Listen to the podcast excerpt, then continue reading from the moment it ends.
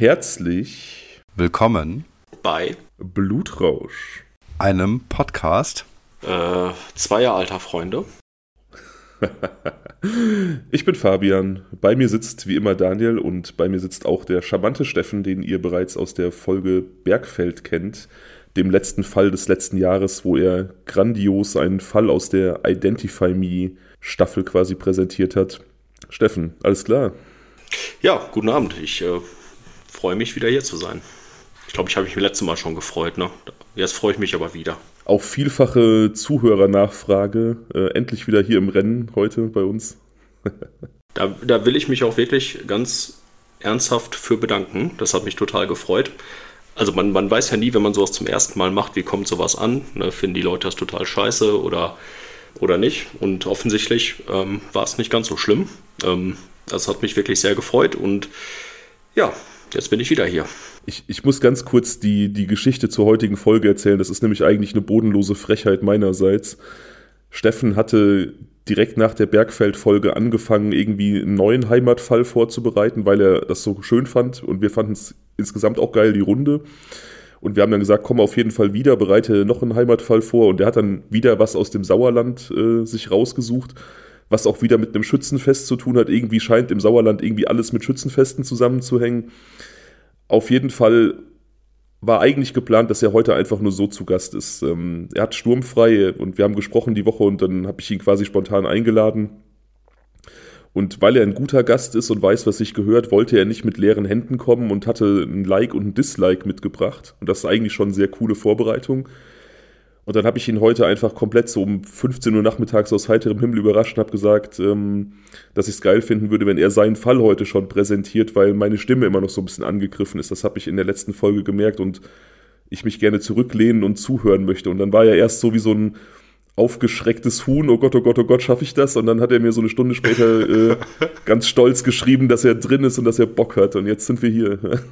Man hört deiner Stimme an, dass die gerade, dass es heute gar nicht geht, Fabian. Du hast jetzt so wenig gesprochen. Ich glaube, es ist wirklich wichtig, der Steffen das jetzt übernimmt. Das ist total, nee, es, es wirkt vielleicht für euch nicht so, aber mein Hals kratzt und juckt wirklich die ganze Zeit. Und ich habe beim Sprechen konstant das Gefühl, husten oder brechen zu müssen. Also wirklich so, so richtig krass. Und deswegen. Ähm Ihr könnt, das, ihr könnt das da draußen nicht sehen. Wir haben hier äh, so eine Videokonferenz mit drei Fenstern und Fabians Kamera ist ja ähm, geheilt und äh, funktioniert wieder, wie wir ja alle wissen. Und er ist wirklich total bleich, also total blass geht's nicht. Also zum Glück kann er sich zwischendurch einen kleinen Drink äh, reinschütten. Das äh, tötet die Bakterien ab. Wir sind uns nicht mal sicher, ob er eine Hose anhat. Vermuten, dass es nicht so ist. Full Disclaimer, ich trage keine Hose, ich trage nie Hosen bei der Aufnahme und diesen hervorragenden japanischen Whisky trinke ich nur für meine Stimme. Fabian, das war haarscharf dass wir wieder hätten äh, freundschaftliche Dienste walten lassen müssen, um dich zu unterbinden. Also lass mir das doch einfach gut sein mit der Hose. Und aber das mit dem, mit dem japanischen Whisky ist halt schon wieder Stil. Wie heißt denn der? Suntory. Wo es gerade so japanisch ist. Ich lese, ich lese gerade das Buch Ikigai, das äh, netterweise eine Hörerin mir geschenkt hat. Ich freue mich tierisch. Ähm, das, es geht um den Sinn des Lebens. Es, äh, die ersten Seiten sind sehr ansprechend. Ich freue mich sehr. Vielen Dank. Und was ist der Sinn des Lebens? Es ist ein Konzept, das auf äh, vier oder fünf Säulen oder sowas aufbaut und ich bin noch nicht so weit, als dass ich das jetzt beantworten könnte. Viel, viel, viel hat damit zu tun, dass man sich so mit kleinen Dingen irgendwie auseinandersetzen sollte und sich äh, in, also in kleinen Dingen sozusagen das Glück erkennen sollte. Was ich vom Grundkonzept genial finde und irgendwie aber auch mir so ein bisschen aus der Seele spricht, weil das auch eigentlich dem entspricht, was ich mir schon immer gedacht habe. Aber umso cooler finde ich es eigentlich, dass es hier eine Philosophie oder eine gewisse Art der Lebenskunst äh, gibt, die scheinbar auch einen gewissen, ja, eine gewisse Historie hat. Ich finde es gerade interessant, weil ich habe ja mal erzählt, dass ich großer Freund dieser stoischen Philosophie bin, Marc Aurel, Seneca und so.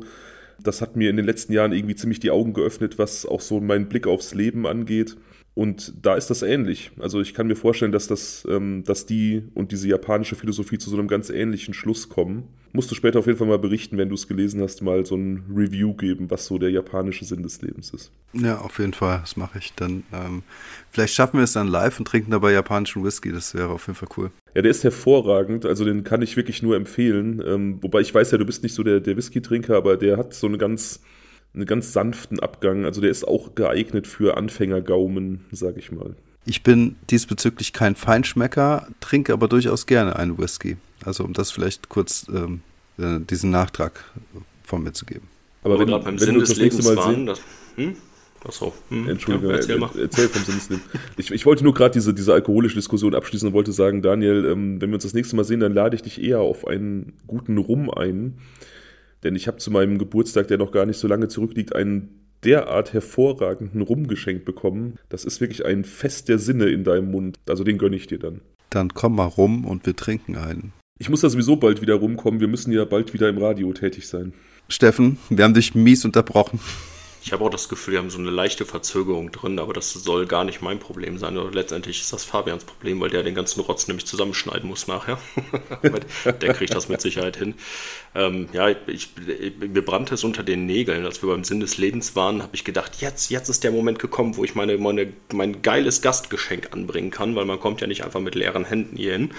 Ähm, sondern ich habe mich mal auf die Suche gemacht und habe äh, Sprichwörter aus Georgien rausgesucht. Und ich habe sehr schöne gefunden. Cool.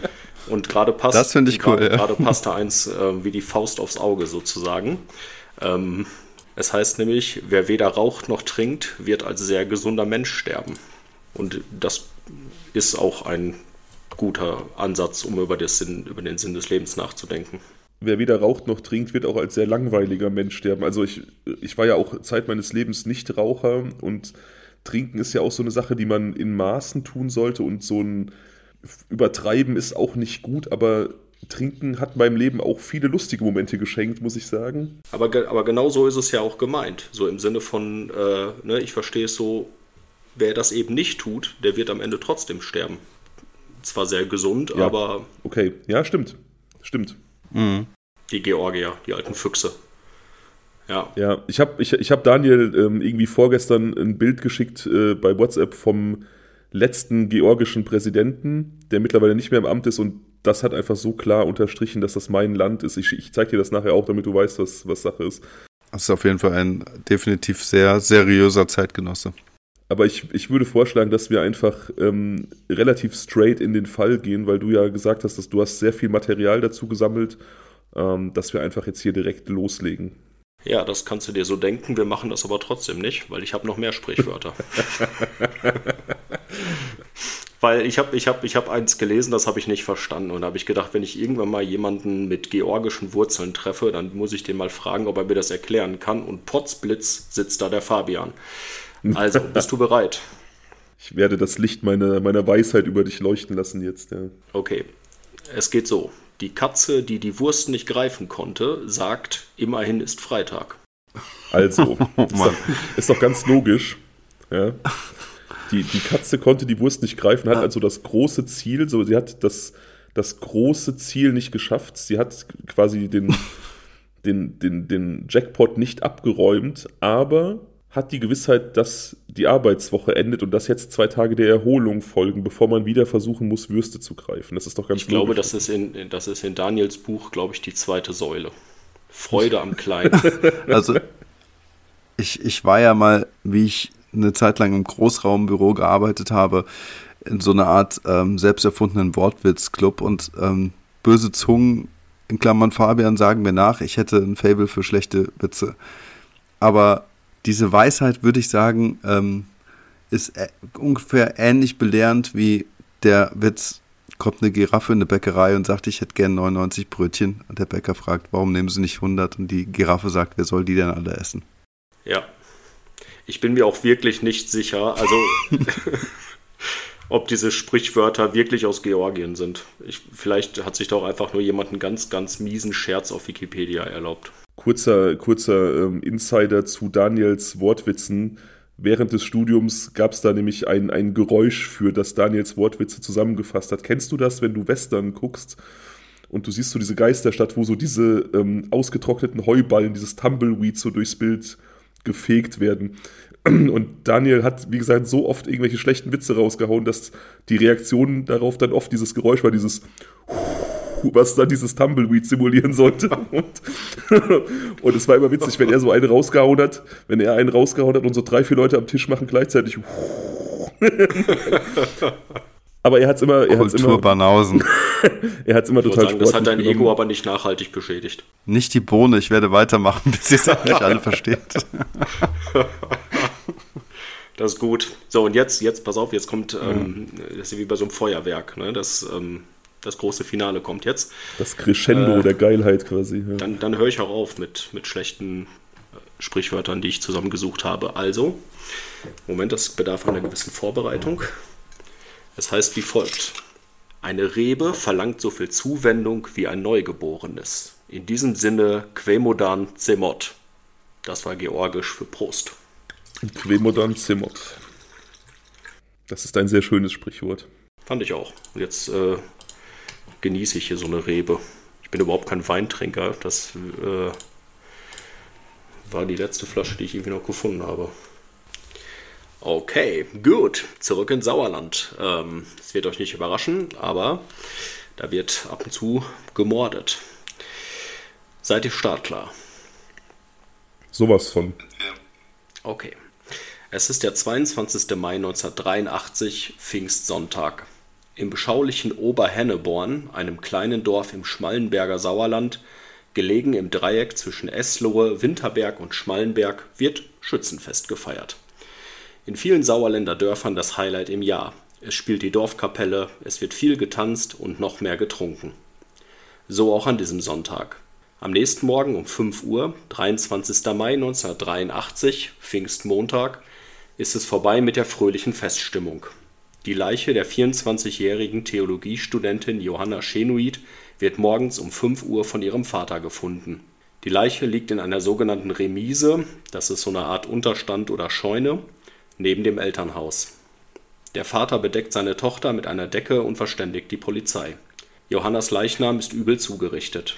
Überall befindet sich Blut. Die Kleidung wurde hochgeschoben, ihr Unterleib weist deutliche Spuren eines sexuellen Übergriffs auf. Ihr Kopf ist bis zur Unkenntlichkeit zertrümmert. Das Zungenbein ist gebrochen. Man findet Blut in bis zu 1,80 Meter Höhe. Eine Brustwarze ist angebissen, die Schamhaare angebrannt. Der Mörder hat mehrfach mit einem Oberlenker eines Treckers, einem wuchtigen Metallteil, etwa 70 Zentimeter lang, 4 Kilogramm schwer, auf Johanna eingeschlagen. Es gibt eine Quelle, die sagt, mit dem Oberlenker sei an Johanna vaginal manipuliert worden. Das ist allerdings nicht so ganz sicher, ob das tatsächlich so war. Es wurden in jedem Fall keine Spermaspuren gefunden. Im Zuge der anlaufenden Ermittlungen ist schnell deutlich, alle Schützenfestbesucher müssen befragt werden. Im Zuge alle Schützenfestbesucher müssen befragt werden. Keine leichte Aufgabe angesichts der feuchtfröhlichen Umstände, zudem in einem Dorf, in dem jeder jeden kennt. Unruhe entsteht im Dorf. War es einer von uns? Dieses Dorf, hast du vielleicht Informationen dazu, wie man sich das vorstellen muss? Also welch, von welcher Größe sprechen wir? Und ähm, auch hier wieder die Frage, wie in der Bergfeld-Folge, weißt du, ob dieses Schützenfest dann auf diese Dorfgemeinschaft beschränkt ist oder ist das eine größere Veranstaltung, wo wir auch davon ausgehen können, dass aus umliegenden Ortschaften Menschen dahin gekommen sind? Also ich habe es jetzt nicht nachgesehen. Oberhenneborn äh, wird ein sehr kleines Dorf sein, ähm, ein paar hundert Einwohner. Größer, größer ist es nicht. Ähm, ich selber bin mir nicht ganz sicher, ob ich in, in dem Dorf mal gewesen bin. Die umliegenden Städte, die ich gerade genannt habe, so äh, Winterberg wird dem einen oder anderen sowieso ein Begriff sein. Vielleicht auch äh, das Schmallenberger Sauerland ähm, von, von, von Urlaub. Eslohe, ja, äh, mir ist es halt ein Begriff. In Meschede selber bin ich zur Schule gegangen. Das sind wirklich kleine Ortschaften. Und ähm, wie das halt eben in diesen Sauerländer Dörfern so ist, da wird das Schützenfest einmal im Jahr gefeiert. Das ist halt das Highlight. In der Regel war immer mein Eindruck, ich komme ja selber aus so einem 1000 Einwohner-Dorf aus dem Hochsauerland, ist, dass die Dorfgemeinschaft da schon eher unter sich bleibt. Also ne, es hat keiner was dagegen, wenn aus dem Nachbardorf Leute vorbeikommen, aber im Wesentlichen, die haben halt auch alle ihr eigenes Schützenfest. So und ähm, man bleibt eigentlich eher unter sich. Also ne, wir werden da später noch zu kommen. In diesem Fall gab es äh, Besuch aus dem Nachbardorf, aber ähm, im Wesentlichen ist es ein Fest der Dorfgemeinschaft. Gut, das ist ja eine zentrale Fragestellung, gerade in so einer, in so einer Thematik und in so einer Gemengelage. Ne?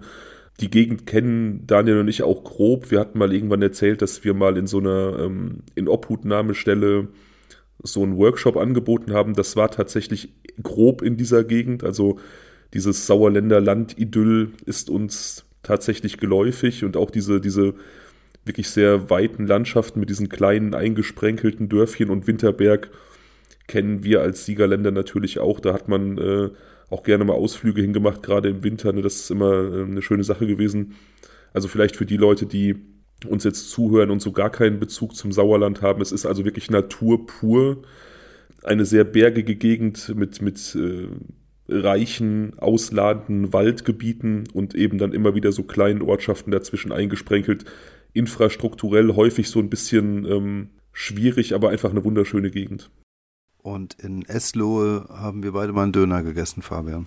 Ach, das war, das war Eslohe? Mhm, genau. Okay, das war mir gar nicht, hatte ich gar nicht auf dem Schirm, aber äh, der war ganz gut. Also für so einen, ja. für so einen Provinzdöner in Anführungsstrichen, der konnte was. Ja, ja der konnte was. Ja, ähm, die Polizisten befragen eben auch einen jungen Mann, der am Abend zuvor mit Johanna getanzt hat. Die beiden kennen sich flüchtig. Dieser junge Mann, Frank, 25 Jahre alt, Postbeamter, wohnt im Nachbardorf Sögtrop und hat nach dem Schützenfest bei Bekannten übernachtet. Er lässt sich am nächsten Morgen gegen 8 Uhr von seiner Schwägerin mit dem Auto abholen. Dazu muss ich kurz sagen, ähm, Steffen und ich hatten heute entschieden, dass wir den Namen des jungen Mannes, um den es hier geht, ändern. Der ist quasi im Zuge dieser Tat dann auch inhaftiert worden, darüber sprechen wir noch und ähm, der ist mittlerweile wieder draußen und wir wollten nicht den Klarnamen verwenden, weil wir der Meinung waren, das wäre sehr unfair und deswegen, also Frank ist nicht der richtige Name, kurzer Disclaimer unsererseits, aber den haben wir jetzt so gewählt einfach. Ja, gut, dass du es erwähnst. Ich, ich habe es eben vergessen. Ähm, wie gesagt, er ist seit, seit über 20 Jahren mittlerweile wieder ein freier Mann und ähm, man geht davon aus, dass er ein, ähm, ein normales Leben führt, ähm, komme ich zum Schluss noch zu. Und deswegen haben wir gesagt, ähm, genau, das wäre halt irgendwie eine doofe Sache, ihn jetzt bei seinem Klarnamen zu benennen, den man relativ leicht rausfinden kann. Ähm, aber das muss ja dann im Zweifel in diesem Rahmen nicht unbedingt so sein. Okay, also er lässt sich am nächsten Morgen ähm, nach dem Schützenfest gegen 8 Uhr von seiner Schwägerin mit dem Auto abholen. Staatsanwalt Kroll sucht ihn zusammen mit zwei anderen Kriminalbeamten eine Stunde später gegen 9 Uhr an seinem Wohnort in Sögtrop auf und befragt ihn, unter anderem, wo er geschlafen habe, ob er die gleiche Kleidung trage wie am Vorabend. Frank bejaht dies. Er trägt nach wie vor seine weiße Schützenfestkleidung, Hose, Hemd und Schuhe. Seine Jacke hängt an der Garderobe. Da auf der Kleidung kein Blut zu sehen ist, verdächtigt ihn die Polizei nicht weiter. Die Beamten fertigen einen Aktenvermerk und schreiben dort: Kein Riss, kein Schmutz, kein Blut, ist als Tatverdächtiger auszuschließen. Die Polizisten nehmen ihn, es ist nicht ganz klar warum, trotzdem nochmal mit nach Oberhenneborn. Man sagt ihm nun, dass Johanna tot sei. In Oberhenneborn kommt man am Tatort vorbei und die Polizisten steigen zusammen mit Frank aus. Sie stehen zusammen mit anderen Schaulustigen an der, an, an der noch nicht abgesperrten Remise. Frank schaut sich um und sieht unter anderem die Schuhe von Johanna, das Blut, die Nummerntäfelchen. Der Tatort wurde also längst noch nicht freigegeben. Anschließend fährt ihn die Polizei wieder nach Hause. Die Ermittlungen laufen weiter und etwa eine Woche später, am 1. Juni 1983, erfährt die Polizei eine interessante Information. Zeugen geben an, dass spät in der Nacht gegen 2 Uhr morgens Johanna zusammen mit Frank das Schützenfest verlassen habe die Polizei befragt Frank erneut und er gibt an, dass das stimme und dass Johanna ihn darum gebeten habe, sie nach Hause zu begleiten. Er sagt wortwörtlich, äh, sie sagt was, mir wäre recht, wenn du das tust, habe sie gesagt. An besagten Abend tanzen sie zusammen, er erzählt Johanna, dass er mit seiner Freundin nicht mehr zusammen ist. Sie erzählt ihm ebenfalls, dass sie mit ihrem Freund Schluss gemacht hätte. Der Grund dafür, dass sie ihn am Ende bittet, sie nach Hause zu begleiten, sei gewesen, dass Johannas Ex-Freund ebenfalls auf dem Schützenfest war und sie keine Lust hatte, dass er angetrunken hinter ihr hergeht und mit ihr diskutieren möchte. Frank gibt an, dass Johanna ihm gegen 2 Uhr nachts dann an, ihm dann ne, gegen 2 Uhr nachts ein Zeichen gegeben habe, dass sie nun nach Hause möchte. Das ist ja auch ein total, das ist ja auch ein total ähm, häufiges und logisches Szenario. Ne? Ich meine, wie gesagt, wir sind alle Dorfkinder und es gab bei uns im Ort auch regelmäßig irgendwelche Grillhütten feiern. Das war dann immer so eine willkommene Abwechslung vom, vom äh, dörflichen Alltag so. Und natürlich hat man dann auch irgendwelche äh, Mädels, die man aus dem Dorf kannte, dann irgendwie nachts nach Hause gebracht. So, ne? Also das ist tausendmal vorgekommen.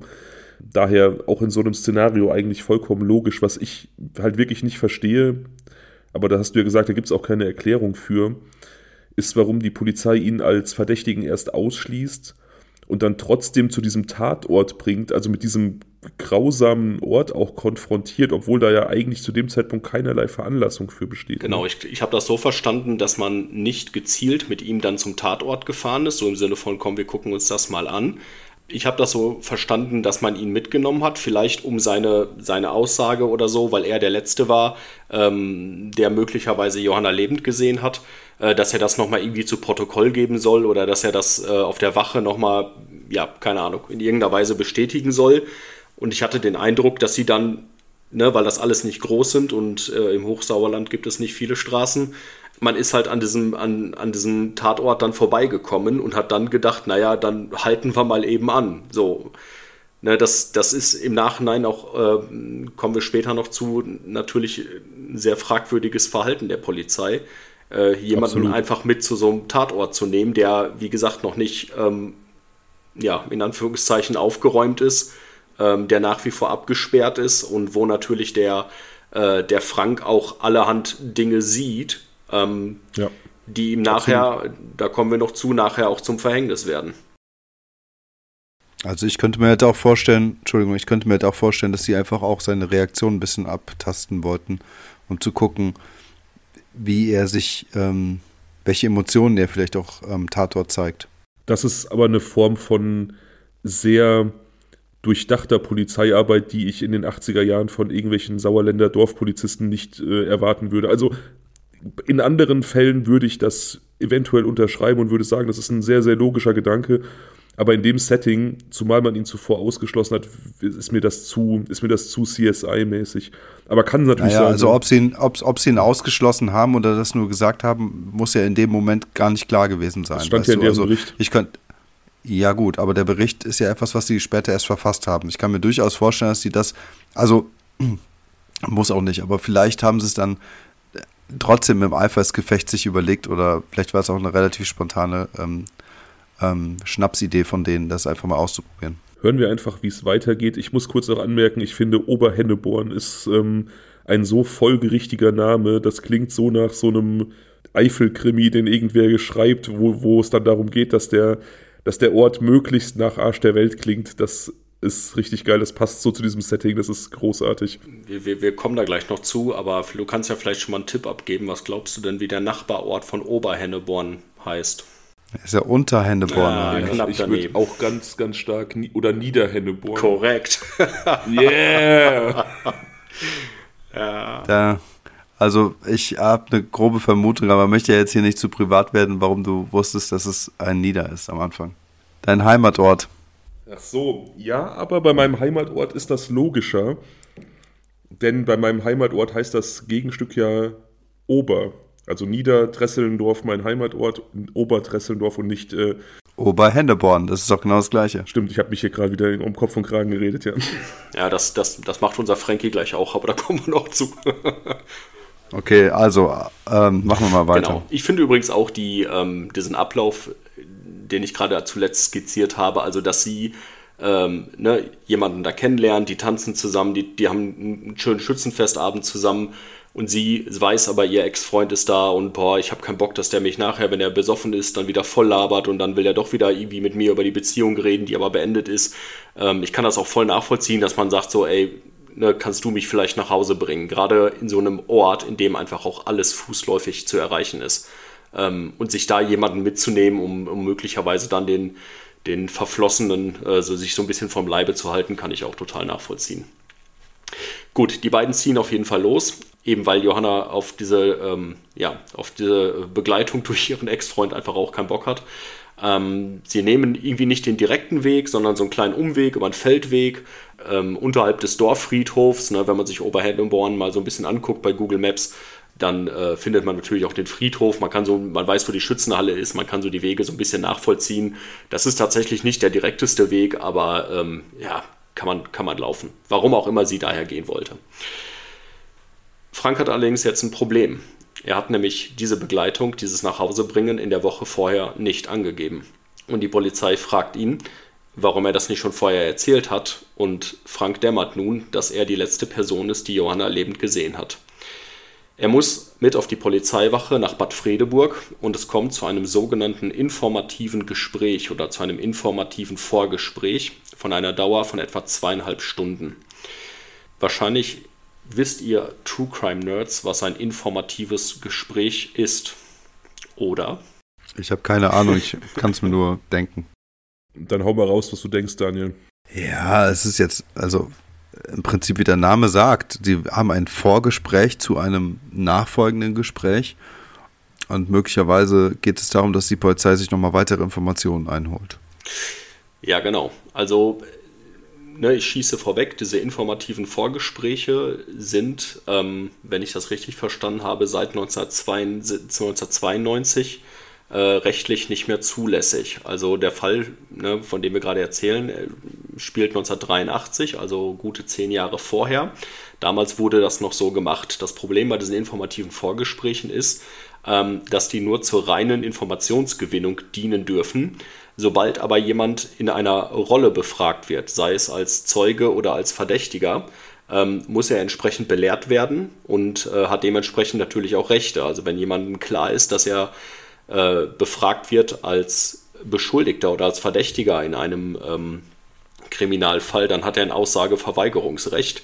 Äh, in diesem Fall ist es aber so, dass der Frank eben nicht belehrt wurde und es ist ihm in diesem ganzen Gespräch auch nicht klar, ob er als Zeuge oder als Beschuldigter vernommen wird. Es weist ihn niemand auf sein Schweigerecht hin und ein Verteidiger äh, steht ihm auch nicht zur Seite. Frank erzählt den Kriminalisten immer wieder seine Version der Geschichte Sie geben ihm jedoch zu verstehen, wir glauben dir nicht. Die Polizisten sagen ihm wohl Dinge wie, ne, es ist doch möglich, dass ein Mann, der viel Bier getrunken hat, vielleicht ne, im Schützenfest von so einer Frau mehr möchte. Und Frank hätte darauf geantwortet mit äh, Sätzen wie, ja, möglich ist das vielleicht bei jedem Menschen, also, also auch bei mir. Und das bezeichnet er im hm. Nachhinein ähm, so ein bisschen als Knackpunkt in dieser Vernehmung, weil er das Gefühl hatte, dass nach diesen Unterhaltungen er irgendwann das, ja, so das Gefühl hatte, jetzt haben sie mich. Jetzt, jetzt sitzen da Leute, die wirklich glauben, ich war's.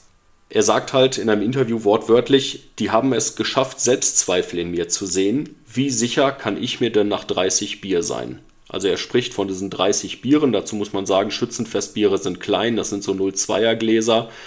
Mit 30 multipliziert kommt man trotzdem auf 6 Liter. So, und äh, jemand, der sechs Liter Bier trinkt, ähm, ja, der hat schon gut was getankt. Das kann man so Wenn sagen. Wenn man sich das über den ganzen Tag verteilt, dann ist das mit Sicherheit eine Menge, die für einen Sauerländer Schützenfestbesucher nicht unüblich ist. Ne, das ist schon eine ordentliche Wie endet Menge. denn, wie endet denn eigentlich Franks Geschichte? Also er hat, äh, hat sie nach Hause gebracht und dann was? Also das ist ja für mich jetzt irgendwie ganz ja, spannend. Da kommen wir noch zu. Ähm, wie, wie er sich, okay, gut. Also er erzählt halt ne, immer wieder, ähm, ja, so seine, seine Version der Geschichte. Wie gesagt, komme ich gleich noch zu. Grundsätzlich nochmal zu diesem informatorischen Vorgespräch. Äh, das große Problem ist einfach, dass er ja im Grunde genommen da saß. Er hat sich um Kopf und Kragen geredet und ähm, er wusste gar nicht so richtig, ja, ist er jetzt Zeuge, ist er Verdächtiger, was ist so seine Rolle? Das ist generell ja immer ein großes Problem. Ne? Wir hatten im Fall Amanda Knox beispielsweise darüber gesprochen, Gut, da gab es noch die Sprachbarriere, die sprach nur sehr unzureichend Italienisch, aber die hatte auch keinen Rechtsbeistand und dann sitzen da Leute, die gezielt Fragen stellen, die, die auch suggestive Fragen stellen, ne? Und als Zeuge hat man dann auch oft das Gefühl, das hört man immer wieder von auch Leuten, die von Vernehmungen berichten, die vielleicht auch Falschaussagen gemacht haben. Als Zeuge hat man auch immer wieder das Gefühl, in so eine Ecke gedrängt zu werden. So, die, die glauben mir nicht und ich muss denen irgendwie liefern, was die, was die hören möchten, auch irgendwie, ne, damit ich endlich in Ruhe gelassen werde.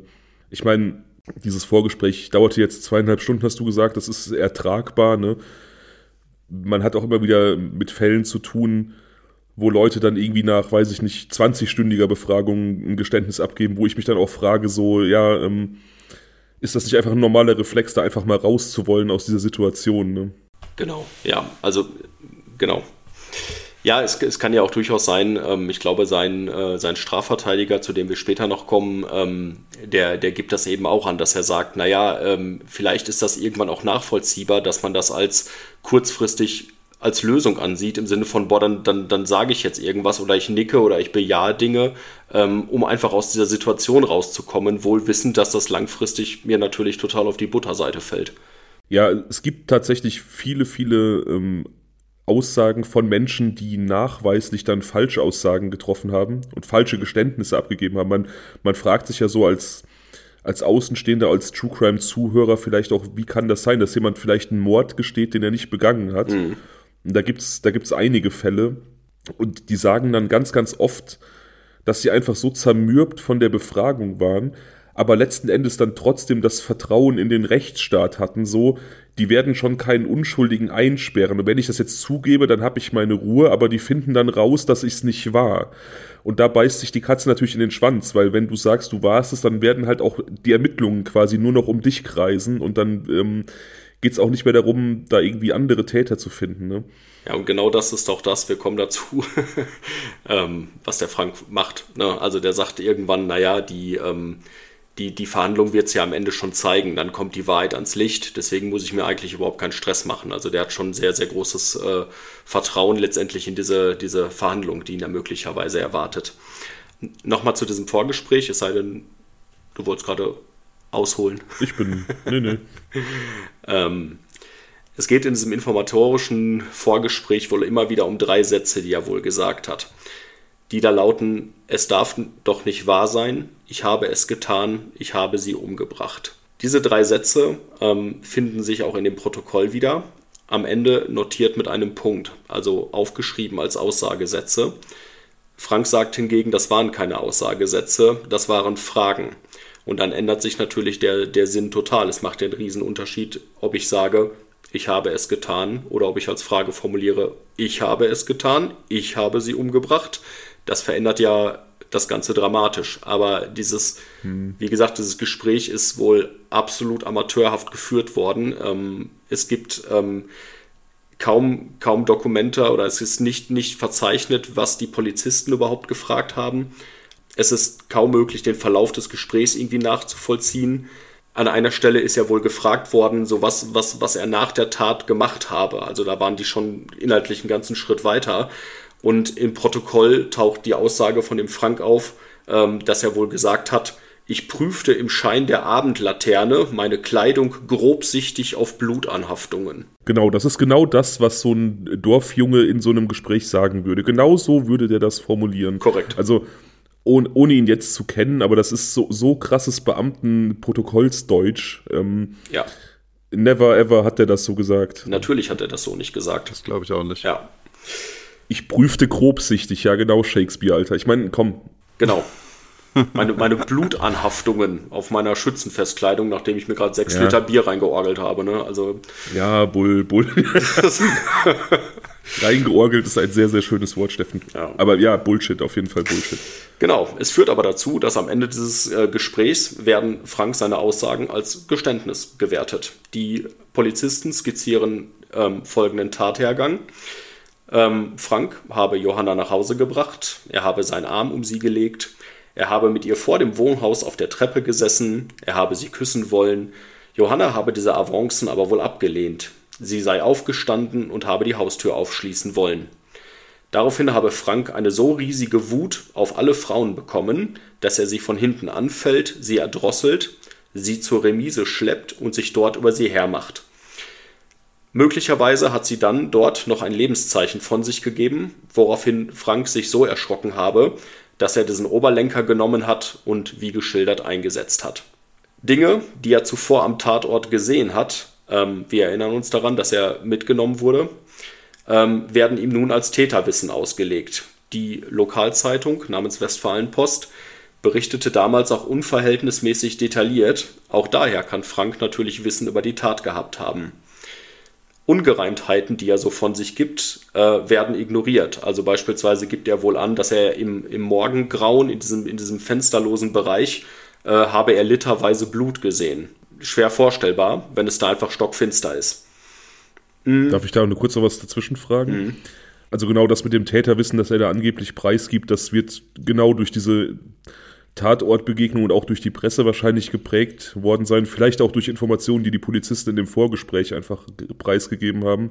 Aber diese, diese Tatwaffe letztendlich, die war in dieser Remise vorhanden. Also man kann da schon von so einer opportunistischen Tat ausgehen, dass der Täter ähm, nicht unbedingt eine Tat geplant hat, keine Tatwaffe mitgeführt hat, sondern einfach vor Ort genommen hat, was er kriegen konnte. Ja? Genau, das ist okay. halt, das ist halt so ein Bauteil von so einem Trecker. Also so ja, ja, ich, ich, ich kenne sowas, ein Dorfkind, wie gesagt. Ne? ähm, aber es ging mir jetzt nur darum, ob das da wirklich vorhanden war oder ob das vielleicht von, von außerhalb an den Tatort verbracht wurde. Nein, nein, das war wohl dem, äh, dieser, dieser Scheune wohl zugehörig. Ja, das heißt, er gibt Dinge von sich, die ähm, ja, ihm dann angelastet werden als Täterwissen. Er aber ne, natürlich sagt, das sind Dinge, die er am Tatort gesehen hat. Äh, und das sind, sind wohl teilweise auch Dinge, die die Polizei ihm gesagt hat äh, in diesen nicht oder sehr schlecht dokumentierten Gesprächen. Er sagt wortwörtlich, so setzten die mich Schritt für Schritt immer weiter unter Druck, dass ich irgendwann anfing, aufgrund meiner eigenen Erinnerungslücken, aufgrund des Alkohols, mich selbst in Zweifel zog. Und wo ich dann anfing, mich selbst anzuzweifeln, fingen die an. Das war doch sicher so. Das war so. Du bist es gewesen. Und dann habe ich die Frage gestellt. Wie? Ich? Ich soll das gewesen sein? Das kann doch wohl nicht wahr sein. Und da hatten sie mich. Nach zweieinhalb Stunden hatten sie mich gebrochen. Jetzt stellt sich natürlich die Frage, warum gesteht Frank den Mord, wenn er es nicht getan hat?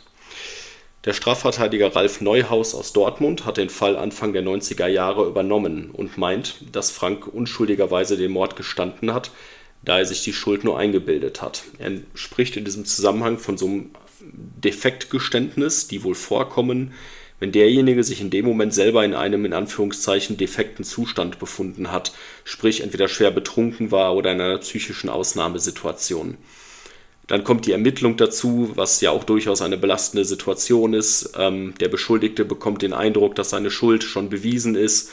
Man weiß vielleicht nicht, haben die was in der Hand gegen mich, haben die nichts in der Hand gegen mich. Ähm, es wird suggestiv befragt. Und das alles erhöht, ne, wie du eben auch schon gesagt hast, Fabian, die Chance eines solchen Geständnisses. Und Frank gibt das auch genauso an. Er sagt, in, in ihn sei hineingefragt worden.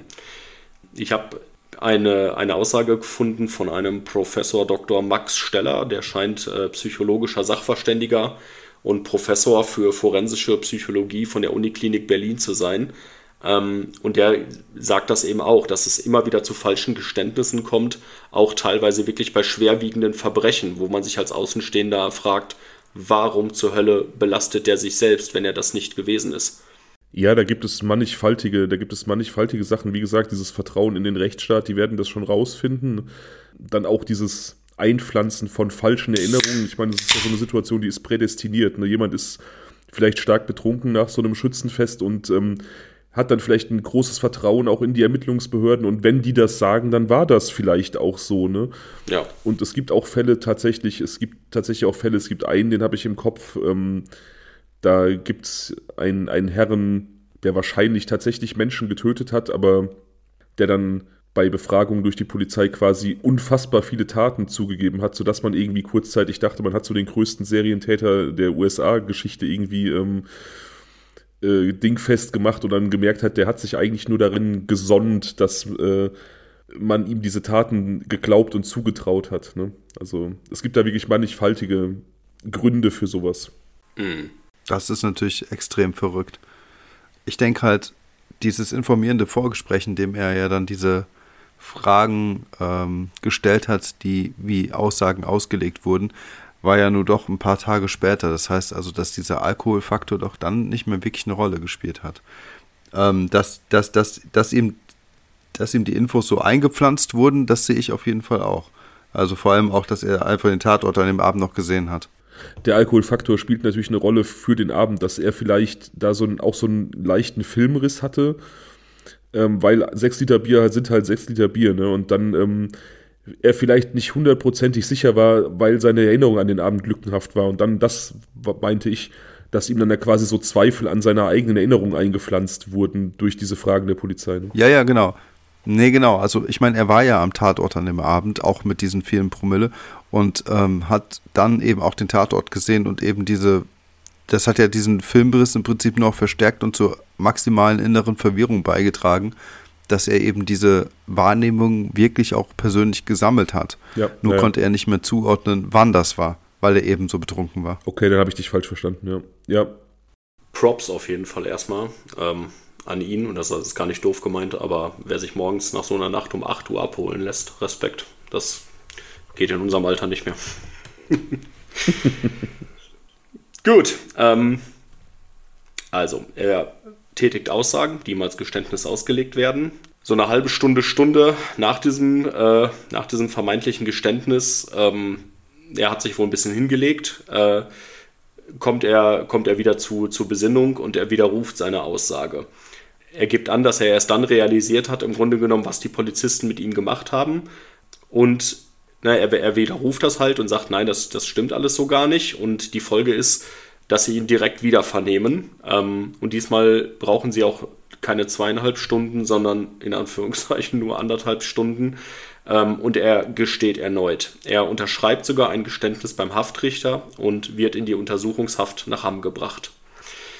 Im Dorf macht sich natürlich große Erleichterung breit. Ähm, es gibt einen Täter. Es ist zum Glück niemand aus dem Dorf und es kann endlich wieder Ruhe einkehren.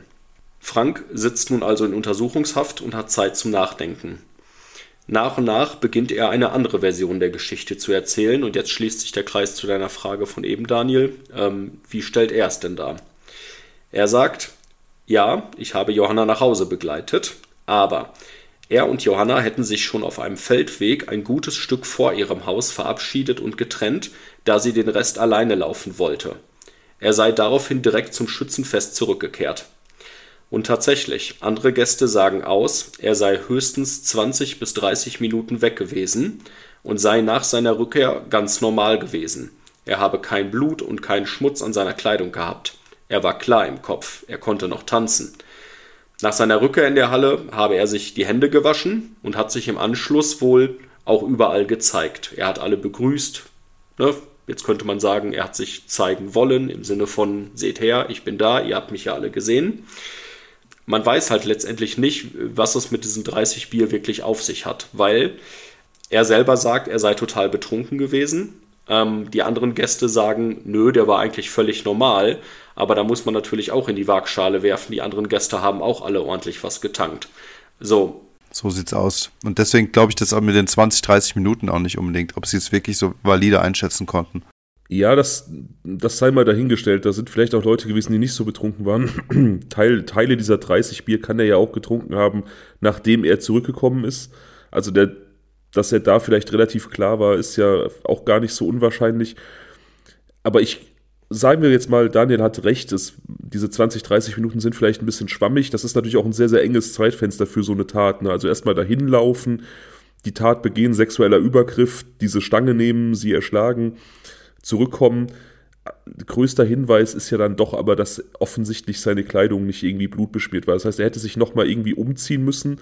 Er wohnte da nicht unbedingt fußläufig von dieser Schützenhalle. Das heißt, hätte er diese Tat begangen und im Nachhinein seine Kleidung gewechselt, um dann zurückzukommen und gesehen zu werden, dann wäre er wirklich spürbar lange weg gewesen. Und ich glaube. Ja, oder andersherum gesagt, Entschuldigung, ähm, wenn man darüber nachdenkt, dass es einfach Blutspritzer in Höhe von 1,80 Meter gab und ähm, sie so schrecklich zugerichtet wurde, dann ist es sehr unwahrscheinlich, dass er keine Blutspritze abbekommen hat. Es ist nahezu unmöglich. Also wer das getan hat, ähm, der muss selber stark blutbefleckt gewesen sein. Ne? Ja, wartet ab. ähm, das Umziehen wäre unter Umständen auch gar nicht so leicht gewesen, weil er hatte, wie gesagt, seine Schützenfestkleidung an. Ähm, und in meinem Wissen ist es so, dass man da meistens nicht einen ganzen Kleiderschrank voll hat, sondern ähm, das ist ja so eine meistens so eine, so eine weiße Hose, ein weißes Hemd, so eine äh, oft grünfarbene Jacke. Er war jetzt nicht Freddie Mercury, also wie viele weiße Hosen hat er im Kleiderschrank gehabt? Man weiß es nicht, ne? Und selbst wenn er noch eine zweite Hose gehabt hätte, er, er kommt nicht aus dem Ort. Also er hätte auch nicht mal eben nach Hause gehen können und sagen, ich ziehe mich zu Hause um, sondern er kam aus dem Nachbarort. So, und die Wahrscheinlichkeit, dass er in welchem Haus auch immer, er hätte ja erstmal auch Zutritt zu einem Haus haben müssen, um sich dann da umzuziehen. Also das, äh, das glaube ich schon, dass er seine Ursprungskleidung anhatte. Da bin ich eigentlich fest von hm. überzeugt. Das denke ich auch. Das meinte ich, als ich sagte, er wohnte jetzt nicht irgendwie fußläufig zur Schützenhalle. Also das Szenario, dass er mal eben nach Hause geht und sich umzieht, ist halt sehr unwahrscheinlich. Ne? Der wird schon irgendwie so ein paar Kilometer in Kauf nehmen müssen, um nach Hause zu gehen, das ist dann doch sehr unwahrscheinlich. Genau, ja. Und auf weiß sieht man nun mal auch alles. Ne? Also das ist jetzt, wenn bei einer ja. dunklen Jeans oder so, okay, dann, dann verschwinden vielleicht gerade in so einem Schützenfestzelt äh, äh, Licht irgendwie auch ähm, so der eine oder andere Fleck vielleicht, das kann ich mir schon vorstellen. Aber auf weiß siehst du einfach alles, das äh, strahlt ja quasi dann ja. entgegen. Gerade dann, genau. wenn die weißen Sachen nochmal angeleuchtet werden von irgendeiner äh, Festbeleuchtung oder sowas. Ja. Genau, also diese, diese grünlichen Schützenfestjacken, die sind ja oft auf so, aus so einem ähm, Filzstoff. Und da in so einem schummrigen, in so einer schummrigen Schützenhalle oder in einem Festzelt hättest du vermutlich tatsächlich nichts gesehen oder wenig, ne? Aber genau, weiße Hose. Also ich meine, bitte, das ist ja wie eine Leinwand, ne? Da hätte, also da siehst du ja wirklich jeden, jeden Scheiß drauf. So. Ja. Und gleichzeitig muss ich sagen, dass ich so seine Story mit dem, mit der Verabschiedung auf dem Feld oder was das war, auch so ein bisschen fragwürdig finde, muss ich schon sagen, weil ich denke, woher kommt das denn auf einmal? Der wird sich schützen gewollt haben und vielleicht dann auch möglichst weit vom Tatort wegbringen wollen. Es kann ja auch sein, dass er, dass er sie nach Hause gebracht hat, vielleicht auch mit dem Hintergedanken, ich bringe sie nach Hause und gucke mal, was passiert, vielleicht geht ja was, ne? Das kann ja auch alles sein. Und vielleicht hat er ja auch irgendwie versucht, dann irgendwie, als er sie nach Hause gebracht hat, irgendwie einen Kuss zu erhaschen oder so, ne? Ist abgeblitzt, aber hätte er das zugegeben, hätte er wieder Tür und Tor geöffnet für diese Missbrauchstheorie. Und deswegen hat er vielleicht versucht, sich da so ein bisschen vom Tatort zu distanzieren und gesagt, ja, ich habe sie dann irgendwie so 500 Meter von zu Hause weg schon, äh, haben wir uns verabschiedet, ne? So. Also er spricht von 300. Das ist auch menschlich. Ja, das ist auf jeden Fall. Ja. Also er spricht von, von 300 Metern. So, ne? Aber so man, ich kann mir beides vorstellen. Ne? Ich kann mir genau das vorstellen, was du gerade gesagt hast, Fabian, dass er ähm, ja das vielleicht auch mit dem Hintergedanken getan hat, im Sinne von mal gucken, was geht. So, aber ich kann mir genauso gut auch vorstellen, dass, ähm, dass sie vielleicht wirklich gesagt hat, ey, ne, ich, ich wohne da vorne, äh, danke. Und er vielleicht gedacht hat, boah geil, jetzt kann ich zurück in der Halle. So, ne? Also. Ich glaube, dass, ich glaube, dass diese ganzen Angaben maximal vage sind. Also weder glaube ich, dass die ähm, wahrscheinlich auch meisten betrunkenen ähm, Gäste wirklich einschätzen konnten, wie lange er weg gewesen ist. Ich meine, wir erinnern uns auf jeden Fall daran. Das werdet ihr auch in solchen Momenten, wenn man halt irgendwie, keine Ahnung, ähm, so mitten in dieser Ekstase des Feierns oder sowas ist, dann verfliegt die Zeit häufig. Das, ähm, es gibt immer so die Erinnerungsmomente, die habt ihr vielleicht auch schon erlebt. Man musste mit dem letzten Bus zurückfahren, wurde abgeholt oder irgendwie. Und gerade so diese letzten Minuten, die sind ja verflogen wie nichts. Ähm, und also, wenn man weiß, okay, in einer Stunde oder so ist es soweit, in 40 Minuten, 50, wie auch immer. Und daher glaube ich also nicht unbedingt, dass das stimmt. Und genauso wenig glaube ich auch, dass seine Einschätzung in irgendeiner Weise der Realität entsprechen muss auch mit diesen 300 Metern nicht. Und umso unglaubwürdiger ist es für mich, dass ähm, er das auf einmal zu dieser Erkenntnis kommt, nachdem er schon in U-Haft sitzt und so. Daher glaube ich auch, so wie Fabian sagte, dass er sich da nochmal irgendwie in Schutz bringen wollte und nochmal versuchen wollte, irgendwie quasi zum dritten Mal seine Aussage zu revidieren. Nichtsdestotrotz ist, sehe ich es nicht so, dass wenn er wieder zurück auf der Party aufgetaucht ist, dass er irgendwas mit dem Tatvorgang zu tun haben konnte, denn er sah nicht danach aus. Ja, also ja.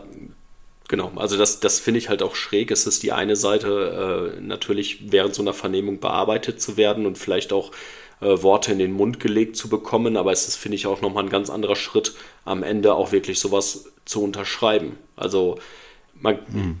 klar, man kann sich nicht so richtig in die Situation reinversetzen, aber ich glaube halt, in dem Moment, wo du einen Stift in der Hand nimmst und anfängst, deinen Namen zu schreiben, spätestens da muss es doch eigentlich Klick machen. Also. Ja. Da weiß man natürlich auch nicht, ob er da nicht vielleicht unter Druck gesetzt worden ist. Ne? Diese, zweite, diese zweite Befragung, wo es dann zum Geständnis kam, die ging auch sehr schnell.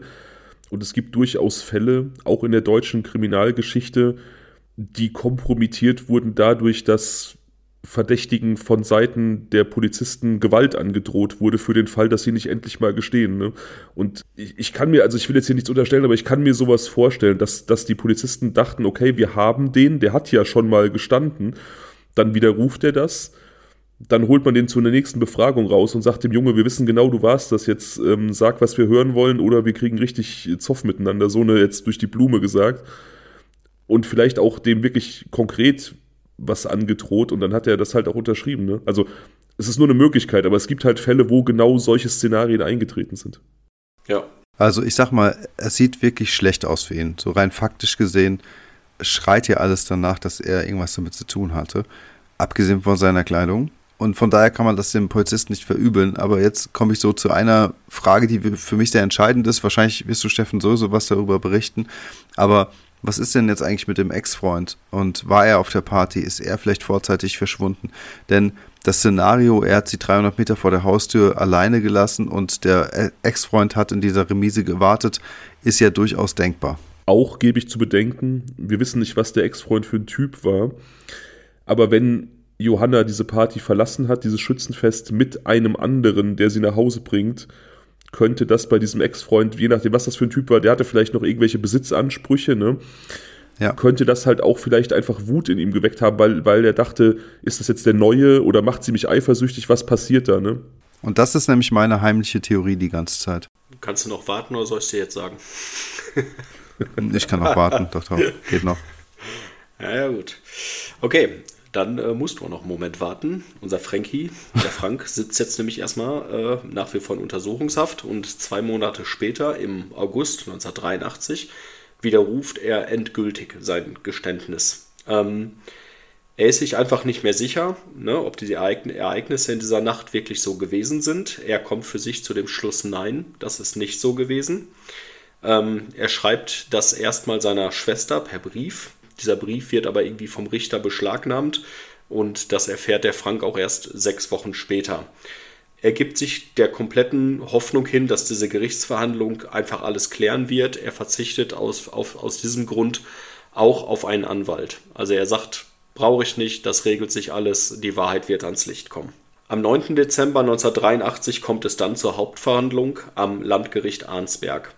Die Anklage der Staatsanwaltschaft ist Mord. Dort gibt Frank in Anwesenheit seines Pflichtverteidigers, den er mittlerweile hat, an, stimmt alles gar nicht. Ich war es nicht, ich wurde zu dieser Aussage gezwungen, ich widerrufe das Geständnis. Das Gericht glaubt ihm nicht. Nach zweieinhalb Verhandlungstagen, zweieinhalb, gibt es am 14.12.1983, genau Franks 26. Geburtstag, ein Urteil. Lebenslange Haft wegen Mordes. Als wesentliche Begründung wird einzig und allein sein Geständnis herangezogen. Widersprüchliches bleibt ungeklärt, entlastende Tatsachen werden ignoriert, Spurenakten werden dem Gericht nicht vorgelegt und auch nicht verlangt. Hinweise auf andere Täter, möglicherweise auch zum Beispiel den Ex-Freund, werden nicht verfolgt. Auch der Pflichtverteidiger macht einen ziemlich miesen Job. Er stellt keine Beweisanträge, er spricht keine Ungereimtheiten an, es soll angeblich so eine Spurenakte Nummer 25 geben, wo erheblich belastendes Material äh, bezüglich einer anderen Person äh, wohl drin ist, ähm, aber auch dieser Hinweis wird ignoriert. Der Pflichtverteidiger rät Frank lediglich, er solle schweigen, das würde ihm das Urteil lebenslang ersparen. Hat ja nicht so gut funktioniert. Ist auch vor allem Unsinn. Also ich frage mich, also ich frage mich wirklich, wie ein, wie ein offensichtlich studierter Jurist so eine Scheiße erzählen kann. Also das ist nämlich wirklich totaler Unsinn. Das wird dir ja quasi eher noch negativ ausgelegt, wenn alles darauf hindeutet, dass du der Täter bist und du aber total verstockt bist und auch bis zum Ende darauf beharrst, dass du es nicht gewesen bist. Ne? Es gibt auch diese Simpsons-Folgen, wo, glaube ich, Homer sich keinen Anwalt leisten kann und dann auch irgendwie so einen, so, einen, so einen Pflichtverteidiger bekommt oder so. Und der. Lionel Hutz. genau der. So stelle ich mir ungefähr den Pflichtverteidiger von Frank vor. Ja, den hatte ich auch gerade vor Augen, ja. ja. ja. das Urteil steht. Äh, Frank reagiert sprachlos und tritt seine Haftstrafe an. Aus der Haft heraus schreibt er viele Briefe, unter anderem an Johannes Rau, die Aktuelle Stunde vom WDR, an den Justizminister, an Zeitungen, an Fernsehen, an alle, an, von denen er sich eigentlich irgendwie eine Art von Hilfe verspricht. Äh, Sabine Rückert von der Zeit, die äh, ist auch bei diesem Zeitverbrechen-Podcast mit dabei. Ähm, die haben diesen Fall mal im Rahmen einer Live-Aufzeichnung besprochen. Sie sagt halt so im Sinne von, ja, ne, in der Haft, da haben die Leute ja nun mal äh, Zeit für sowas. Ne, sie kennt das, sie würde auch ganz viele von solchen, von solchen Briefen bekommen. Mir gefällt da bei dieser Aufnahme der Ton halt insgesamt überhaupt nicht, weil ähm, ich das Gefühl habe, das wird so ein bisschen lächerlich gemacht, im Sinne von, ja, der sitzt da, der hat Langeweile und dann fängt er an, alle möglichen Leute anzuschreiben. So, aber rein theoretisch ist es ja eben auch denkbar, dass er nun wirklich nichts getan hat. So, und dann ist es doch völlig legitim, an alle möglichen Leute, von denen man sich vielleicht wirklich irgendeine Hilfe verspricht, äh, die eben anzuschreiben. Also irgendwie hat diese ganze Aufnahme so einen leicht überheblichen Unterton. Ähm, das könnt ihr euch gerne mal anhören. Ja, ich habe ja, hab ja, schon mal, ich hab ja schon mal im Fall Parkhaus äh, im Nebensatz ähm, Jens Söring erwähnt der hat ja nichts anderes gemacht. Der hat ja auch ähm, in, in, in US-Haft sitzend sich quasi an, an jede Person gewandt, von der er sich im, in irgendeiner Art und Weise irgendeine Hilfe erhofft hat, auch durch seinen Unterstützerkreis von deutschen Medien zu US-Senatoren. Das ist eine ganz logische und absolut nachvollziehbare Taktik, wenn man im Gefängnis sitzt und das Gefühl hat, irgendwie eine Chance vielleicht zu haben, wieder rauszukommen, wenn man ähm, die richtigen Leute einfach auf sich aufmerksam macht. Ne? Und das kann man, das kann man niemandem in Abrede stellen und darüber kann man sich halt auch einfach nicht lustig machen. Das ist eine sehr, sehr ekelhafte Position quasi, das dann so auf die lächerliche Schippe zu nehmen. Ne? Und offensichtlich war er ja auch ähm, sich seiner Sache nicht sicher und er war ja auch maximal verwirrt, denn ähm, offensichtlich bestand dieser extreme Filmriss, der dazu geführt hat, dass er überhaupt nicht wusste, was da los war. Und ähm, von daher finde ich es irgendwie auch ganz legitim, dann hinterher auch zu sagen, hey, nee, das kann so nicht gewesen sein. Und ähm, die Beweise, also meine Aussage, mein Defektgeständnis ähm, ist irgendwie nicht so richtig äh, handfest. Also von daher macht es wirklich auch Sinn, dann zu sagen, hey, jetzt äh, jetzt, jetzt wehre ich mich dagegen und jetzt gucke ich auch, dass ich irgendwie ähm, Leute finde, die mir helfen ja. wollen. Es ist natürlich jetzt im Nachhinein betrachtet und von außen betrachtet ist man auch immer ganz schlau, aber ähm, es ist natürlich auch unglaublich naiv zu sagen im Vorfeld von dieser Gerichtsverhandlung, ich, ich brauche keinen Anwalt, ne, dass äh, die Gerichtsverhandlung wird die Wahrheit ans Licht bringen. Ähm, so, das ist die eine Seite. Nochmal Bezug nehmend auf die Gerichtsverhandlungen. Es ist ja ein absoluter Witz, dass am Ende wirklich nur gesagt wird, naja, wir haben da halt so ein Geständnis und alles andere interessiert uns nicht. Also da mag es vielleicht Hinweise geben, da mag es ge Dinge geben, die, äh, die nicht so richtig zusammenpassen, aber das ist mir eigentlich alles egal, weil wir haben ja ein Geständnis. So, und jemanden nach, nach, nach zweieinhalb oder drei Tagen äh, lebenslang zu verknacken, das, ähm, das muss man sich auch erstmal leisten können. Ja, und du siehst ja auch an dieser Zeit, zweieinhalb Tage, da kann ja auch keine wirklich vollumfassende Beweissichtung stattgefunden haben. Aber wie soll die auch stattfinden, wenn du einen Strafverteidiger hast, der da nicht drauf besteht? Und ja, natürlich ist das naiv zu sagen, ich brauche keinen Anwalt. Das spiegelt aber vielleicht auch einfach wieder das Vertrauen in den Rechtsstaat wieder, in die Ermittlungsbehörden. Ne? Denn es ist ja tatsächlich nicht so, du musst nicht deine Unschuld beweisen, der Staat muss dir deine Schuld beweisen. Und man unterstellt ja, dass um das zu tun, einfach in alle Ecken ermittelt wird und gründlich ermittelt wird. Und das ist ja hier scheinbar auch nicht so geschehen. Wenn ich einfach höre, dass Dinge, die auf einen anderen Täter hindeuten, einfach gar nicht weiter verfolgt wurden, weil man sich so auf dieses äh, Geständnis festgebissen hat. Ne? Und das ist ja leider auch ein, also ich hm, sage immer wieder, ich habe großes Vertrauen in den deutschen Rechtsstaat und ich habe große Hochachtung auch für unsere Ermittlungsbehörden. Aber das ist ja leider auch ein Thema, das wir im Podcast nun auch schon sehr, sehr häufig beobachtet haben, dass einfach sich auf eine Person sehr schnell eingeschossen wird, ob zu Recht oder Unrecht, ähm, und andere Tendenzen und Möglichkeiten gar nicht ausgelotet wurden. Und das ist natürlich schwierig, wenn es dann darum geht, dass jemand lebenslang im Gefängnis verschwindet. Ja. Und somit sind wir ja wiederum bei, bei meiner Frage von vorhin. Gibt es oder gab es denn auch andere Tendenzen? Ja, man, man weiß da relativ wenig drüber. Also man findet halt diese Information, dass, ähm, ja, dass im Grunde genommen auch ne, diese Ungereimtheiten einfach nicht behandelt wurden, dass, ähm, ne, dass, so wie ich einer Quelle gefunden habe, wo dann eben stand, dass auch Hinweise auf mögliche andere Täter einfach, dass denen nicht nachgegangen wurde. Also ich glaube, die haben es sich, so wirkt es halt sehr, sehr einfach gemacht, im Sinne von, was sollen wir uns die ganze Arbeit machen? Der hat doch gestanden und damit ist der Fall klar. Und auch hier mhm. muss hm. man einfach wieder sagen, dieses, dieses Tatortbild, diese extreme Gewalt, die auch gegen sie ausgeführt wurde, ne? So extreme Gewalt wird ja auch oft als Zeichen von irgendeiner Beziehung zum Opfer gesehen.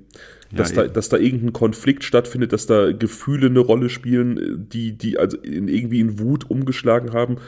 Und auch da, ohne jetzt Kenntnis dieser Person, bin ich vielleicht auch wieder beim Ex-Partner, ne? der vielleicht auch aus seiner Sicht da irgendwie einen Grund hätte, eifersüchtig zu sein und dann vielleicht einfach überreagiert hat. Es kann natürlich auch sein, es kann natürlich auch sein, dass da ähm, weiß ich nicht, die Hormone durchgegangen sind mit Frank und er hat da irgendwie, war zu offensiv und wurde zurückgewiesen und hat dann diese Zurückweisung nicht vertragen können und ist dann zu extremer Gewalt äh, übergegangen.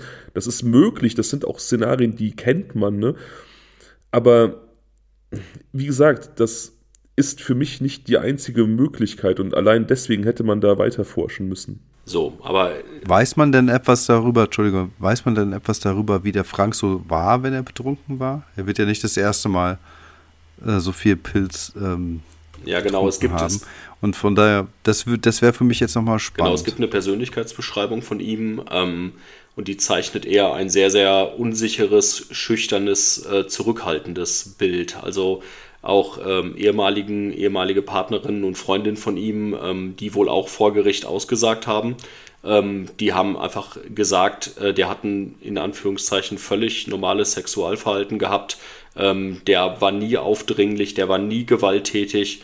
Ähm, und diese, dieses Verhalten wäre unter Alkohol auch eher noch stärker geworden. Also so im Sinne von, wenn, okay. wenn der hm. Bier getrunken hat, dann war der selig mit seinem Bier und mhm. äh, ist da nicht irgendwie aggro geworden oder so. Deswegen, also seine, das wird eben auch von der Verteidigung angeführt, von dem, von dem Ralf Neuhaus, dass er sagt, ähm, diese, diese, diese brutale Tat, die passt überhaupt nicht zu dem Wesen meines, äh, meines Mandanten. Genau, hier wird unterstellt, dass, dass das hier jetzt in diesem Moment der Knoten geplatzt ist oder so. Und ähm, das wage ich irgendwie auch zu bezweifeln, zumal also dieser Aspekt der Klamotten, das ist halt für mich nach wie vor so ein Punkt, der irgendwie schlecht zu begründen mhm. ist. Es, es, ist halt nicht auszuschließen, dass da diese, diese ganze Zurückhaltung und Schüchternheit seinerseits immer auch mit sehr viel Frust einherging und mit irgendwelchen unterdrückten Gefühlen und Emotionen und die einfach in dieser Nacht ausgebrochen sind. Ja? Dass da einfach jemand explodiert ist, der sich sonst immer zurückgenommen hat. Das ist nicht ausgeschlossen. Aber wie gesagt, diese Persönlichkeitsbeschreibung in Kombination mit diesen Zeugenaussagen, dass er nicht super lange weg war, dass er sauber war, als er wiederkam, das spricht dann doch aus meiner Sicht eher dafür, dass man sich da nach einem anderen Täter umsehen sollte. Ja, genau. Das Einzige, was so ein bisschen vorhin ins Auge gefallen ist, ähm, war die Information, dass er sich zunächst die Hände ähm, gewaschen hat.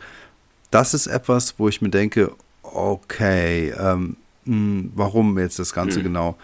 Ich glaube halt, dass nochmal auf Basis dieser Verletzung müsste es weitaus mehr Blutflecken gegeben haben, aber dieses Händewaschen ist schon etwas, was doch dann eher untypisch ist. Ähm, er war, wie gesagt, wir sind auch hier irgendwie am Land. Wenn er hätte nochmal irgendwie austreten müssen oder so, hätte er das auch gut auf dem Weg machen können. Mm, und normalerweise ist so die ähm, Schützenfest, Zeltdisco-Mentalität jetzt auch nicht so, dass man sich dann nochmal ähm, hygienisch verhält und um sich die Hände zu waschen, so gerade als Mann nicht, wenn ich das mal so sagen darf, sondern dann ist eher so der nächste Schritt wieder zum nächsten Pilz. Ja. Aber vielleicht hatte er, vielleicht hatte er da, weiß ich nicht, am Abend irgendwie schon irgendwie, weiß nicht, Bier an die Hände bekommen beim Trinken oder so, unsaubere Gläser und hat das dann irgendwie so notdürftig an seine Jacke abgeschmiert und aber hatte immer diese, diese klebrigen Griffel und wollte die einfach. Äh, so vom Gefühl her, ne? Ja, ja, also das, das, auch das ist ein Szenario, was ich kenne, ne? So, also das ist jetzt nicht so, das ist jetzt nicht so hyper seltsam, dass er sich die Hände wäscht nach seiner Rückkehr.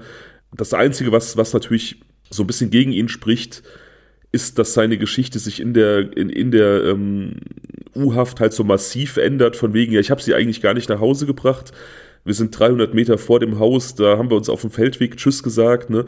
Aber wie gesagt, das, das halte ich für so einen Selbstverteidigungsmechanismus. Genau, also ja, das, das, das wird ihm nachher ja eben auch, ähm, ja, oder das wird ihm eigentlich, wurde ihm das immer vorgeworfen, so nach dem Motto, das fällt dir aber früh ein, Freundchen. Ne? So, dass er nach und nach dann irgendwann mit so einer anderen Geschichte um die Ecke kommt. Genau, also wir, wir kommen da nachher nochmal drauf, ne, diese Sache mit der, mit, der, mit der sauberen Kleidung, das ist natürlich was, wo man wirklich vom Bauchgefühl her denkt, das kann so nicht sein, ne, was natürlich dafür spricht, dass er es nicht gewesen ist. Ähm, es ist aber auch so, ich habe das anfangs erwähnt, dass, ähm, dass dem Opfer in die Brust gebiss, gebissen wurde und wohl auch massiv gebissen wurde. Das hat er wohl berichtet, das hat er aber mit Sicherheit nicht sehen können, weil das wurde erst später in der Rechtsmedizin festgestellt. Also ähm, das ist so ein Punkt, der nicht ganz klar ist. Ne? Also nicht klar im Sinne von wann, wann wurde das festgestellt und wann wurde das überhaupt, wenn überhaupt, publik gemacht. Weil ähm, wenn das nirgendwo gestanden hat und ihm das keiner erzählt hat von den Polizisten, dann ist das natürlich schon ein starkes Indiz, wo man sagt so, naja, woher soll er es wissen, wenn er es nicht, also... Das stimmt, aber das ist natürlich auch wieder so eine Geschichte, wenn dann da vielleicht so Dorfpolizei involviert war in so eine Ermittlung, dann erzählt man das vielleicht irgendjemandem. Boah, der, die Johanna aus dem Nachbarort, wo ich gerade an dem Fall ermittle, der ist in die Brustwarze gebissen worden und das spricht sich dann in so einer Gegend ja auch rum. So Leute sind halt geil auf solche Informationen, auch in den 80ern, auch wenn True Crime da kein Ding war, aber man saugt ja solche Informationen auf und das verbreitet sich dann ganz, ganz schnell. Also das kann irgendwo rausgesickert sein. Man, das ist natürlich Täterwissen und das kann er nicht gesehen haben. Das hast du, da hast du recht. Aber das kann halt auch sich auf so viele verschiedene Arten und Weisen verbreitet haben, dieses Wissen. Ne?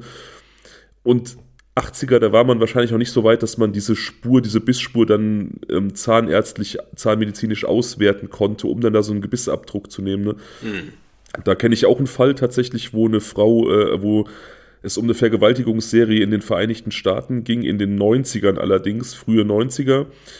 Und der Täter hat die Opfer auch immer in die Brüste gebissen und letzten Endes hat ihn dann diese, dieses, also man hat dann von diesen Hämatomen, von diesen Bissspuren eine Abbildung genommen und hat seine Zähne, sein Gebiss rekonstruiert und das hat ihn dann letzten Endes überführt.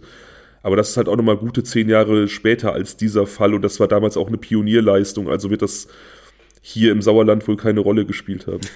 Vermutlich nicht.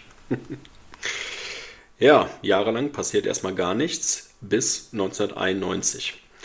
1991 bekommt Frank Infos über einen zweiten Mord, der erstaunliche Parallel, Parallelen zu seinem Mord aufweist. Was ist passiert? Gute zwei Jahre später, am 27. Juli 1985, Frank sitzt zu diesem Zeitpunkt in Haft. Der zweite Mord geschieht wieder rund ums Schützenfest. Das Opfer ist eine 58-jährige Frau, Maria Lehmann, aus dem zwei Kilometer entfernten Nachbardorf Niederhenneborn. Man fand sie in der Nähe von. Ja, da sind wir. da sind wir wieder, ja. Man fand sie in der Nähe von Meschede, in der Nähe vom Hennesee-Staudamm. Der ist so ja, zwischen Stadt und äh, ja, dann halt so ein bisschen Richtung Eslohe. Äh, man fand da ihr, ihr Auto am Ortseingang gegen 11 Uhr morgens ähm, erwürgt in ihrem Auto. Sie hatte sich wohl an dem Tag um 8 Uhr morgens auf den Weg gemacht. Ähm, die Gemeinsamkeiten zum Mord an Johanna sehen so aus, dass die Tat erstmal wieder rund ums Schützenfest stattfindet. Das ist jetzt nicht das allerkrasseste Argument, aber ähm, bemerkenswert. Die Maria wurde ebenfalls erwürgt und es gibt Hinweise auf einen sexuellen Übergriff. Die Kleidung ist zerrissen, der Rock hochgeschoben eine Brust angebissen, die Schamhaare angebrannt und in ihrem Vaginalbereich befindet sich ein Plüschtier. In der Folge strebt Frank, der davon Wind bekommt, in Haft sitzend ein erstes Wiederaufnahmeverfahren an und nimmt sich den schon erwähnten ähm, Verteidiger Ralf Neuhaus aus Dortmund. Wiederaufnahmeverfahren, ähm, müssen wir das erklären? nee, will ich nicht erklären. Ich will nur sagen, dass die sehr, sehr, sehr selten genau überhaupt zugelassen werden und noch viel seltener auch erfolgreich sind, also so gut wie gar nicht, kann man sich in Deutschland im Prinzip die Mühe auch sparen, sowas ja. zu starten. Aber was hier ja ins Auge springt, ist dieser vollkommen gleiche Modus operandi. Ne? Ich meine, in die Brust beißen, das ist was, das kennt man von vielen Tätern, das hört man immer wieder. Aber diese angesenkte Schambehaarung, das ist ja auch eine ganz klare Handschrift. Mhm. Und da, also, ja. wenn, jetzt, wenn jetzt innerhalb von zwei Jahren da zwei Morde sind, wo eine Frau in die Brust gebissen wurde, dann würde ich sagen, muss nicht zwingend der gleiche Täter gewesen sein. Ist zwar sehr spezifisch, aber muss nicht zwingend. Aber diese Kombination und gerade auch diese angesenkten Schamhaare, das ist so spezifisch, dass ich ähm, da wirklich davon ausgehe, dass das der gleiche Täter ist. Das sehe ich auch so. Wobei man sich hier schon fragen muss, was es mit diesem Kuscheltier auf sich hat. Das ist schon gerade auch im Kontext eines Schützenfests eher selten und seltsam. Ja, das kann er ja geschossen haben. Man kann ja auf Schützenfesten auch oft so Jahrmarktmäßig irgendwie so Dinge schießen und gewinnen. Ne? Das ist natürlich total strange. Also ähm, man muss zu den Schamhahn sagen, dass, ähm, dass die Sabine Rückert in dem Podcast zum Beispiel angibt nach dem Motto, das wäre ja gar nicht so gewesen. Also das ist so, ich hätte es jetzt gleich gesagt, so ein Punkt, wo man einfach nicht genau weiß, anhand der zur Verfügung stehenden Quellen, ist es denn jetzt so gewesen oder ist es nicht so gewesen. Das macht natürlich einen, einen riesen Unterschied, ob so oder so, weil ich, Durchaus, ja. ich, bin, ich bin da äh, in, der, in, der, in der Erzählung voll bei dir. Ne? Also wenn das, äh, wenn das so gewesen ist, dann ist das natürlich ein krasser Zusammenhang. Ne? Wir reden über eine zeitliche Nähe, wir reden über eine räumliche Nähe, wir reden über einen ziemlich äh, ähnlichen Modus operandi. Wir haben natürlich Unterschiede. Äh, ne, wir haben eine Tat, die am helllichten Tag stattfindet. Wir haben eine 58-jährige Frau ähm, gegenüber einer sehr jungen Frau. Ähm, also da sind auch Sachen, die nicht zusammenpassen. Aber ähm, gut, aber das, ähm, das Alter zum Beispiel von einem, von einem Opfer spielt nicht unbedingt eine Rolle, wenn es vielleicht einfach eine Frage der Verfügbarkeit ist. Ne? Äh, ja, Tageszeit muss da auch nicht unbedingt eine Rolle spielen, wenn dieser opportunistische Tätertypus da einfach eine Chance sieht zuzuschlagen, dann ist egal, ob es im Morgengrauen ist oder am helllichten Tag. Es geht dann wahrscheinlich eher darum, wie bewertet die Person in diesem Moment die Chance, entdeckt zu werden. Und wenn da eine, eine positive Prognose vorliegt, sage ich jetzt mal, ne, dann, dann ist das wahrscheinlich egal, zu welcher Tageszeit das stattfindet. Ja, der Strafverteidiger Ralf Neuhaus ähm, lässt nun die beiden Mordfälle von einem Wiener Gutachter namens Thomas Müller, seines Zeichens Kriminalpsychologe, vergleichen. Dieser soll also ein Gutachten darüber anfertigen, ähm, mit der Frage, ob die Taten vom gleichen Täter begangen wurden. Er kommt zu einem Ergebnis. Die Leiche von Johanna war derart zugerichtet, dass man davon ausgehen muss, dass der Täter eine schwere Störung hatte. Klammer auf, ach nee. Und auch die zweite Leiche weist vollkommen identische Merkmale am Körper auf. Die Überprüfung ergibt zudem, dass es in ganz Deutschland keine weiteren Fälle mit diesen speziellen Merkmalen gegeben hat. Die Wahrscheinlichkeit, dass so seltene Merkmale zeitlich und räumlich so nah beieinander rein zufällig vorkommen, ist sehr gering. Auch die Wahrscheinlichkeit eines Nachahmungstäters ist gering, denn so eine brutale Tat mache man nicht als Nachahmer. Hatten wir übrigens erst in der letzten Folge, dass ja auch das genau eins der Argumente war, dass ein Täter für all diese Morde verantwortlich war, weil man eben gesagt hat, dieser Modus operandi in diesem eng gesteckten Gebiet, in diesem Zeitraum, das wird ein Täter gewesen sein, weil das deutschlandweit einfach einzigartig ist und dass dann zwei Leute in diesem, in diesem Zeitraum, in diesem eng gefassten Gebiet so aktiv gewesen sind, das ist eher unwahrscheinlich. Ne? Ja. Also hier dann auch wieder das Gleiche. Inwieweit man sagen kann, als Nachahmungstäter macht man sowas Brutales nicht, weiß ich nicht. Also wir haben ja auch schon viele Verbrechen erlebt, wo wir von Ersttätern gesprochen haben und Daniel dann auch total äh, ja, negativ beeindruckt war, zu was für einer Gewalt auch Ersttäter manchmal in der Lage sind. Ne? Hm. Jedenfalls kommt der Thomas Müller zu dem Ergebnis, beide Taten müssten von ein und demselben Täter begangen worden sein. Dieser Wiener Gutachter scheint aber nicht ganz unumstritten zu sein. Ähm, der hat natürlich auch, oder der ist natürlich auch beauftragt worden mit einem ganz klaren Ziel. So im Sinne von, schreib mal bitte ein Gutachten, im besten Falle mit dem und dem Ergebnis. So, und ähm, die Frage, also er gibt zum Beispiel in diesem Gutachten wohl auch an, dass, ähm, dass auch bei Johanna dieser Oberlenker vaginal eingeführt wurde. So, während ne, es auch Quellen gibt, die davon gar nicht sprechen. Also man weiß es letztendlich nicht, ne, ob das ein Punkt ist, den er einfach dazu erfunden hat, ähm, den er sich dazu gedichtet hat. Das ist wenn man ja wahrscheinlich keinen Zugriff auf die, auf die Ermittlungsakten hat, äh, nicht nachzuvollziehen. Hm. Ähm, genau. Es gibt aber in diesem Fall Maria Lehmann, dieser 58-jährigen Dame, ähm, gibt es einen, einen Verdächtigen. Und zwar einen kriegsinvaliden Mann, ähm, dessen Stieftochter erfährt von der Tat und die ist sich sofort sicher, dass ihr Stiefvater die Tat begangen hat. Äh, der habe sie seit dem elften Lebensjahr gequält und vergewaltigt. Er habe ihr Lebensmittel in Vagina und After eingeführt. Er habe ihr die Schamhaare versenkt und ihr in die Brust gebissen. Die Parallelen, oder ne, das sind natürlich Parallelen zu beiden Fällen. Ebenso habe ihr Stiefvater aufgrund seiner Kriegserfahrung gelernt, äh, lautlos zu töten. Er habe beispielsweise mit seinem Daumen so geschickt über den Kehlkopf drücken können, äh, dass er damit jeden Laut bei einer Vergewaltigung ersticken konnte. Und noch etwas. Die Stieftochter gibt an, dass ihr Stiefvater Maria Lehmann am Vorabend des Mordes im Auto mitgenommen habe. Außerdem habe ihr Stiefvater sein Blaumann entsorgt, nachdem er erfahren hatte, dass die Polizei am Tatort Fasern, Fasern eines blauen Arbeitsanzuges gefunden habe. Die Stieftochter erstattet Anzeige bei der Polizei und das Ganze landet letztendlich bei Staatsanwalt Kroll. Das ist jener Staatsanwalt, der auch im Fall Frank aktiv war.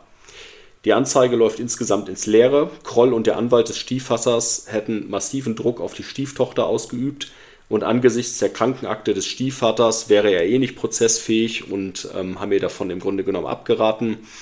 Die Ermittlungen werden eingestellt und Kroll stirbt 1992 kurz nach Eintritt in die Rente. Das heißt, er konnte dann auch als Staatsanwalt nichts mehr zu sagen. Ist ja geil, dass der Staatsanwalt ähm, äh, Druck auf eine mögliche Zeugin ausübt, irgendwie ihre Anzeige zurückzuziehen. Das ist natürlich auch Sodom und Gomorra, ne? Und wenn ich dann auch ja. das höre, also das mit dem Blaumann entsorgen, also es gibt natürlich auch immer wieder Leute, die aus, aus irgendwelchen Gründen Menschen falsch beschuldigen, ne? Aber wenn das so stimmen sollte, dann auch da wieder, ne? Er missbraucht seine Stieftochter, er beißt ihr in die Brust, er versenkt ihre Schamhaare, er führt Dinge in ihre Körperöffnungen ein. Das ist ja genau der Modus operandi, von dem wir sprechen. Abgesehen davon, dass das ein ähm, furchtbar unappetitlicher Dirnenspross gewesen sein muss, ja, ist das ja wirklich auch exakt die Handschrift des Täters, von der wir hier sprechen.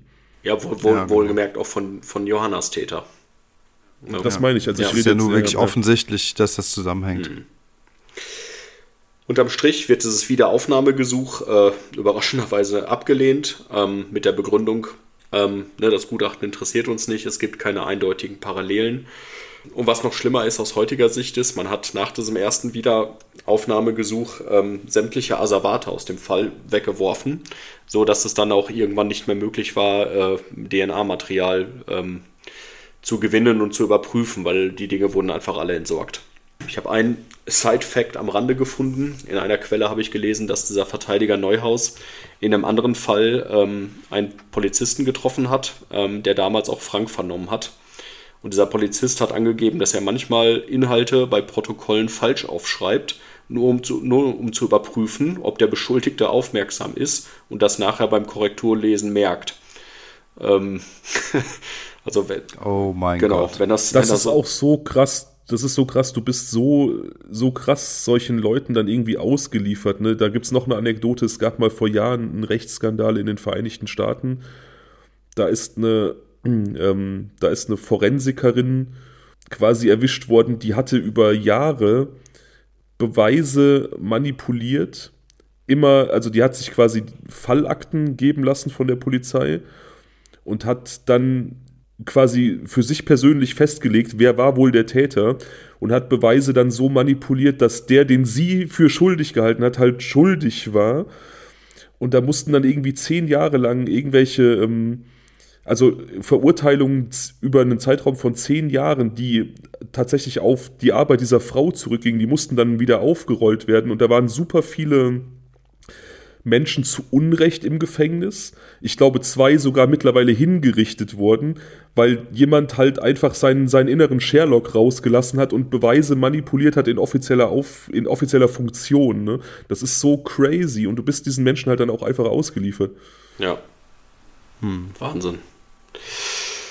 Okay, wir drücken ein bisschen aufs Tempo. 1995 gibt es einen zweiten äh, Wiederaufnahmeantrag. Ähm, es wird wieder ein Gutachter bestellt, diesmal ein Herr Albert Jaffa, ein forensischer Sachverständiger aus Dortmund. Ähm, der deckt auch wieder Widersprüche in den Akten auf. Er sagt zum Beispiel, dass, dass damals der psychiatrische Sachverständige höchst oberflächlich gearbeitet hätte. Ähm, es hätte eine psychiatrische Untersuchung gefehlt. Ähm, teilweise wurde Franks Persönlichkeitsbeschreibung einfach irgendwo anders abgeschrieben. Bei dieser sexual, äh, sexuell motivierten Tat ähm, hätte dringend eine, eine sogenannte Sexualanamnese stattfinden müssen. Ähm, das ist auch nicht passiert.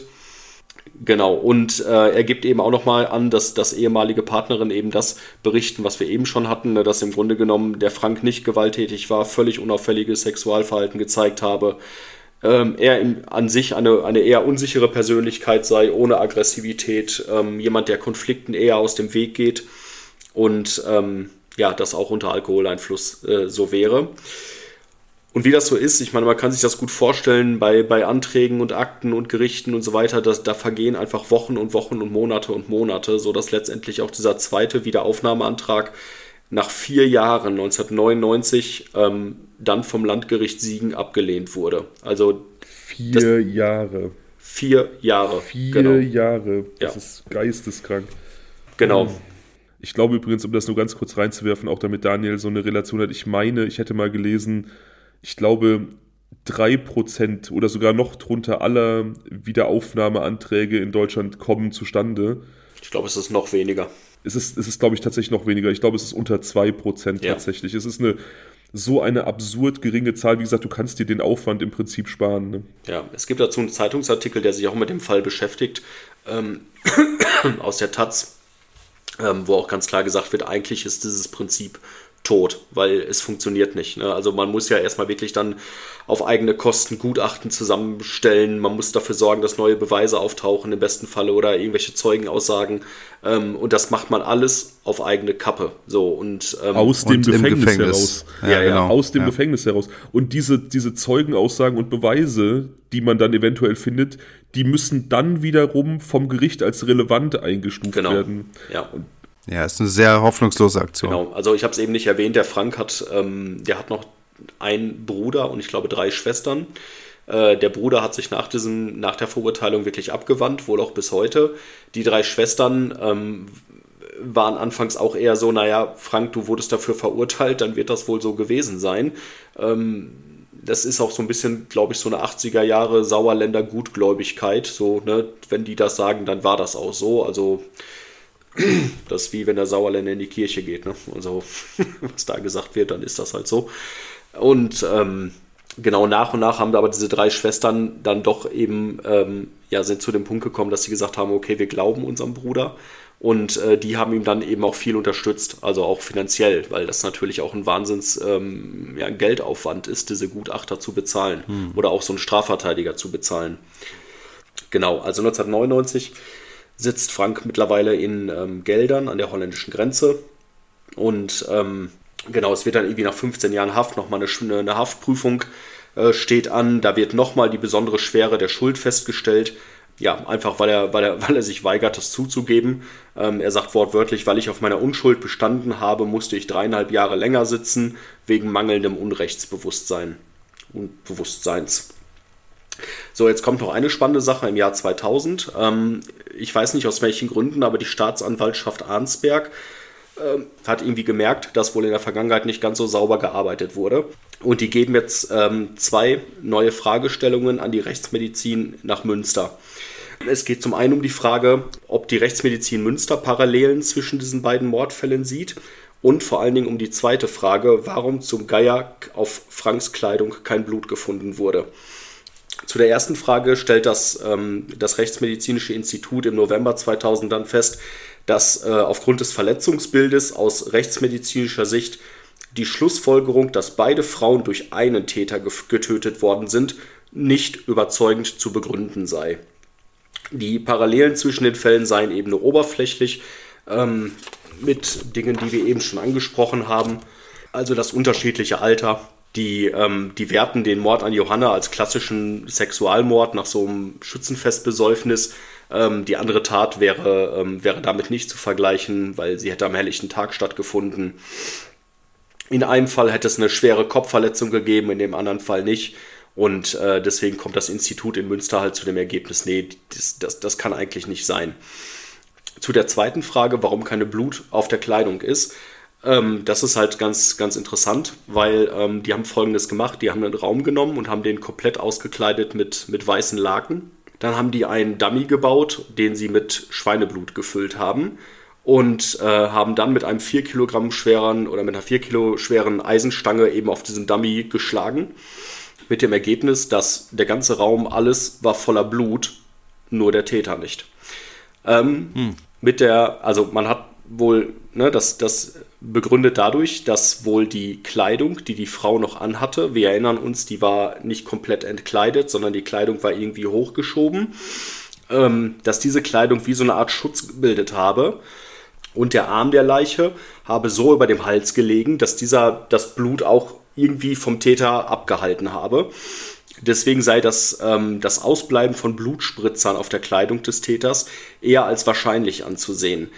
Die haben wohl sechsmal intensiv auf diesen Dummy eingeprügelt, bis da ist gar nichts passiert und erst beim siebten und achten Schlag ähm, ist Blut auf die Kleidung des Täters bekommen.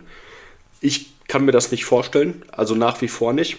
Auf der anderen Seite ähm, denkt man natürlich jetzt auch, naja, die, das ist ein rechtsmedizinisches Institut, die werden das schon ordentlich überprüft haben. So, ne? Aber ich, ja, kann es, ich kann es mir beim besten Willen aber nicht vorstellen, wie es möglich ist, einen, einen Menschen derart zu vertrümmen und dann mit einer sauberen weißen Hose daraus zu gehen. Ja, das kann was ich mir ja noch hinzukommt.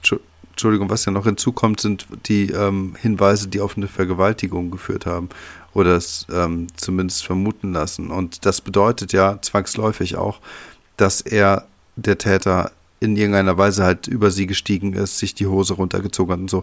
Es gibt noch weitere Möglichkeiten der Kontaktaufnahme mit Blut, aber auch mit anderen äh, Schmutzrückständen. Hm. Also dieser, dieser, dieser Ralf Neuhaus, der, der Verteidiger, hat dazu auch Stellung genommen. Der hat gesagt, naja, ähm, es hätte in dieser Remise auch Schleifspuren am, am, am Boden gegeben. Ähm, das, das Opfer hat wohl es irgendwie geschafft, sich, sich 40 Zentimeter fortzubewegen. Das könne alles mit einem Dummy überhaupt nicht simuliert werden. Ähm, und er sagte, das kann einfach nicht sein, dass, dass die ganze Bude im Grunde genommen voll ist mit Blut. Es spritzt nicht nur vom Täter weg, sondern auch in Richtung des Täters.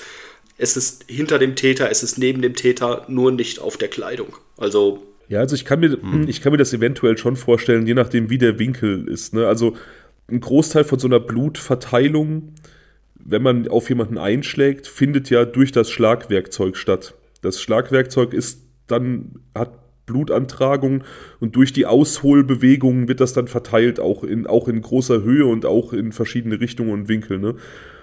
Und ja, man müsste jetzt davon ausgehen, wenn der Täter relativ nah dran steht an dieser äh, blutenden Person und in diese blutende Wunde reinschlägt, dann müsste das auch auf ihn spritzen. Aber ja, also ich kann mir das schon vorstellen, wie du gesagt hast, dass dann da so ein Arm einfach im Weg liegt und so eine Barriere bildet. Mhm. Es ist natürlich sehr, sehr. Also ja, es ist schwer vorstellbar tatsächlich, dass da jemand ohne, ohne Blutantragung rausgeht. Aber wenn, wenn es halt wirklich sechs, sieben Mal pro, äh, probiert wurde in so einem doch sehr seriösen Setting, dann mhm scheint es ja möglich zu sein, ja. Ja. Naja, auch wenn es kaum vorstellbar ist. Genau, ja. Dann ähm, ist noch erwähnenswert, 2001 ähm, ist man im Bereich DNA-Analyse und DNA-Abgleich deutlich weiter. Ähm, man macht sich die Mühe und guckt sich nochmal die Sachen von der, von der 58-jährigen Frau an, von der Maria Lehmann und kommt da wohl zu dem Schluss, dass sie nur von ihrem Ehemann getötet worden sein kann. Denn überall da, wo die Kleidung wohl zerrissen war, ähm, am Strangulationspunkt, überall da wäre seine DNA gewesen. Ähm, und überall da, wo im Grunde genommen nichts passiert ist, also was, was tat, tatmäßig nicht relevant ist, äh, da war keine DNA. Der Mann war zu dem Zeitpunkt schon verstorben. Der wird dann exhumiert, um einfach die DNA zu gewinnen, äh, kann entsprechend eben auch nicht mehr bestraft werden auch da unternimmt dieser, dieser Herr Neuhaus so ein bisschen den Versuch zu sagen, so ja, aber ne, das, die, die haben zusammen gewohnt und die haben einen Alltag zusammen gehabt. Äh, natürlich kann da DNA an die Kleidung kommen. Äh, das würde ja gar nichts aussagen. Ähm, aber das ist auch so ein Punkt, wo ich da, wo, wo, wo ich im Rahmen der Recherche auch gedacht habe, boah, da, da habe ich nicht so richtig eine Meinung zu. Ne? Also natürlich wird auch äh, ne, an den Sachen von meiner Frau auch irgendwo meine DNA sein. Aber ähm, ne, dieses diese Analyse gibt ja auch ganz klar an, naja, es gibt halt einfach tatrelevante Gegenden und da ist halt so. Genau, und ich, ich denke natürlich, klar, wenn man zusammen wohnt mit seinem Partner, wie du schon sagst, dann gibt es da wahrscheinlich äh, Mischspuren. Aber äh, wenn, wenn ganz klar belegbar ist, nur an tatrelevanten Stellen ist seine DNA zu finden, dann ähm, spricht das dann doch vielleicht eher für seine Täterschaft, ja. Genau, ja.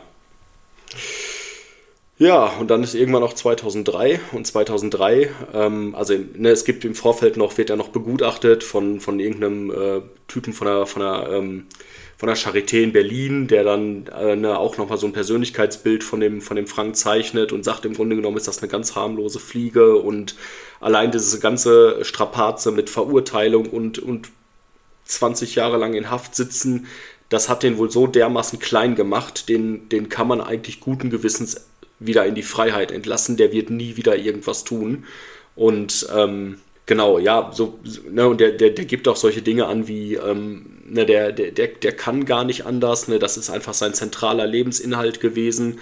Ähm, bei ihm dreht sich alles nur noch um dieses, um dieses Wiederaufnahmeverfahren und er kann, der könnte auch niemals zugeben, dass das vielleicht doch gewesen ist, weil er dann nämlich seine, seine mühsamen, zurückgewonnenen sozialen Beziehungen nämlich wieder alle verlieren würde, ne, weil er dann wieder seine Schwestern verlieren würde und ja, so, also der zeichnet halt wirklich ein sehr gutes prognostisches Bild und sagt, den, den können, können wir entlassen, ähm, da passiert nichts. Und so kommt es dann auch, 2003 wird dann Frank entlassen. Ähm, er bekommt einen Job als Hilfsarbeiter in einer Fabrik im Kreis Olpe tatsächlich, ähm, hat wohl eine Partnerin, führt wohl aus heutiger Perspektive normales Leben, aber er, es ist eben auch das, das Leben eines verurteilten Mörders.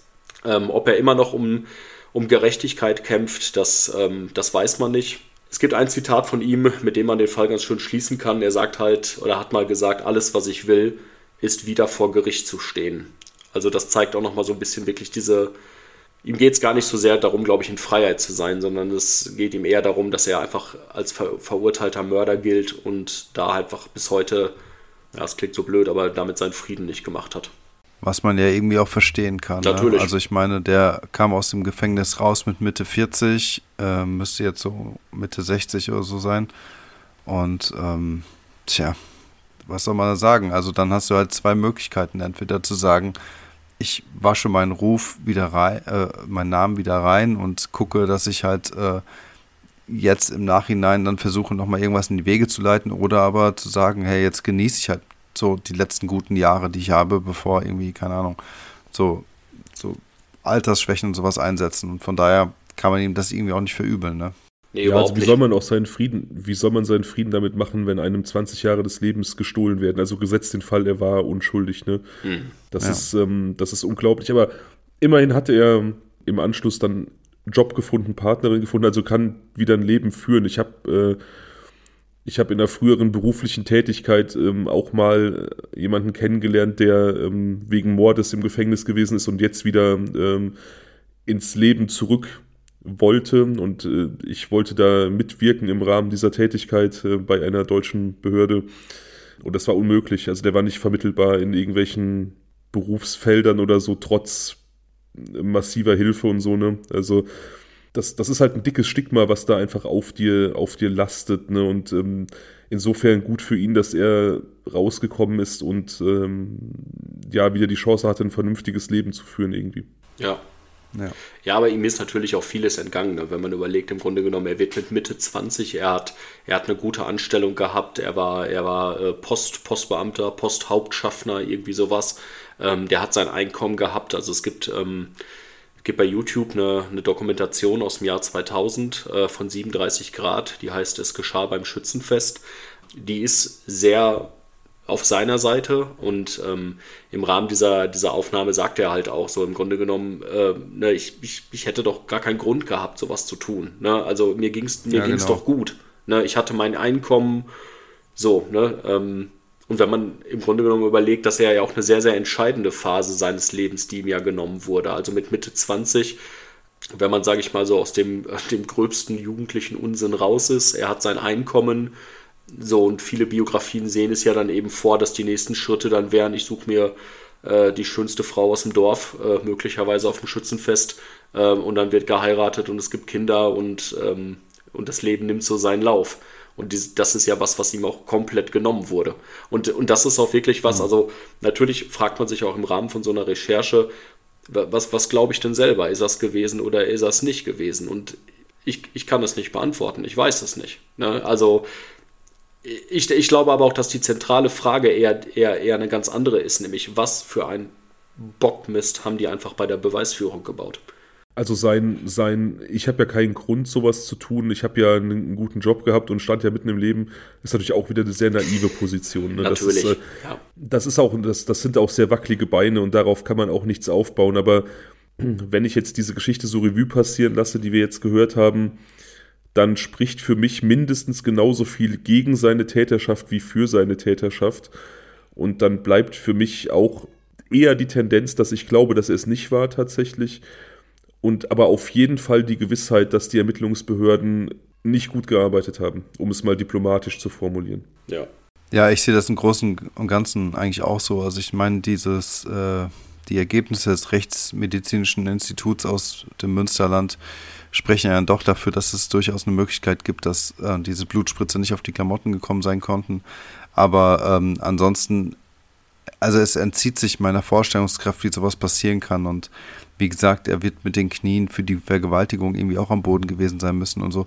Deswegen glaube ich nicht, dass er dann wirklich so sauber war. Ähm, gleichzeitig war er umgeben von Betrunkenen, die das auch vielleicht nicht mehr so richtig einschätzen konnten, wie äh, weiß seine Kleidung wirklich gewesen ist zu dem Naja, Zeitpunkt. die Polizisten haben das am nächsten Tag ja eben auch kontrolliert. Ne? Also, Ach so, okay, die haben die Kleidung Ja, ja, die, die okay. haben ihn ja aufgesucht und er hatte ja noch die gleichen Klamotten an. Also was auch ähm, bestätigt wurde von, äh, von der Frau, wo er da, er hat ja glaube ich bei einer Bekannten oder bei seiner Schwester, ne genau, er wurde ja von seiner Schwester abgeholt, die waren dann zu Hause bei sich in Sögtrop und die Schwester hat bestätigt, nein, nein, der hat sich nicht umgezogen, der hat immer noch diese gleichen Klamotten an.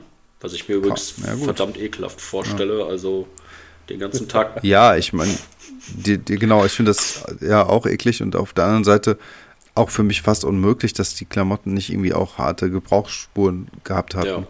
Gehabt haben, weil also alleine so von diesen Festaktivitäten her weiß ich nicht, überall mal irgendwie, weiß nicht, ob das in der Halle war oder im Schützenhaus, aber irgendwie Schmutz verteilt sich eben, ne? Irgendwie dann äh, schüttet mal jemand ein Bier aus, irgendwelche Bierspritzer und so. Also so richtig sauber gewesen konnten die Klamotten nicht sein.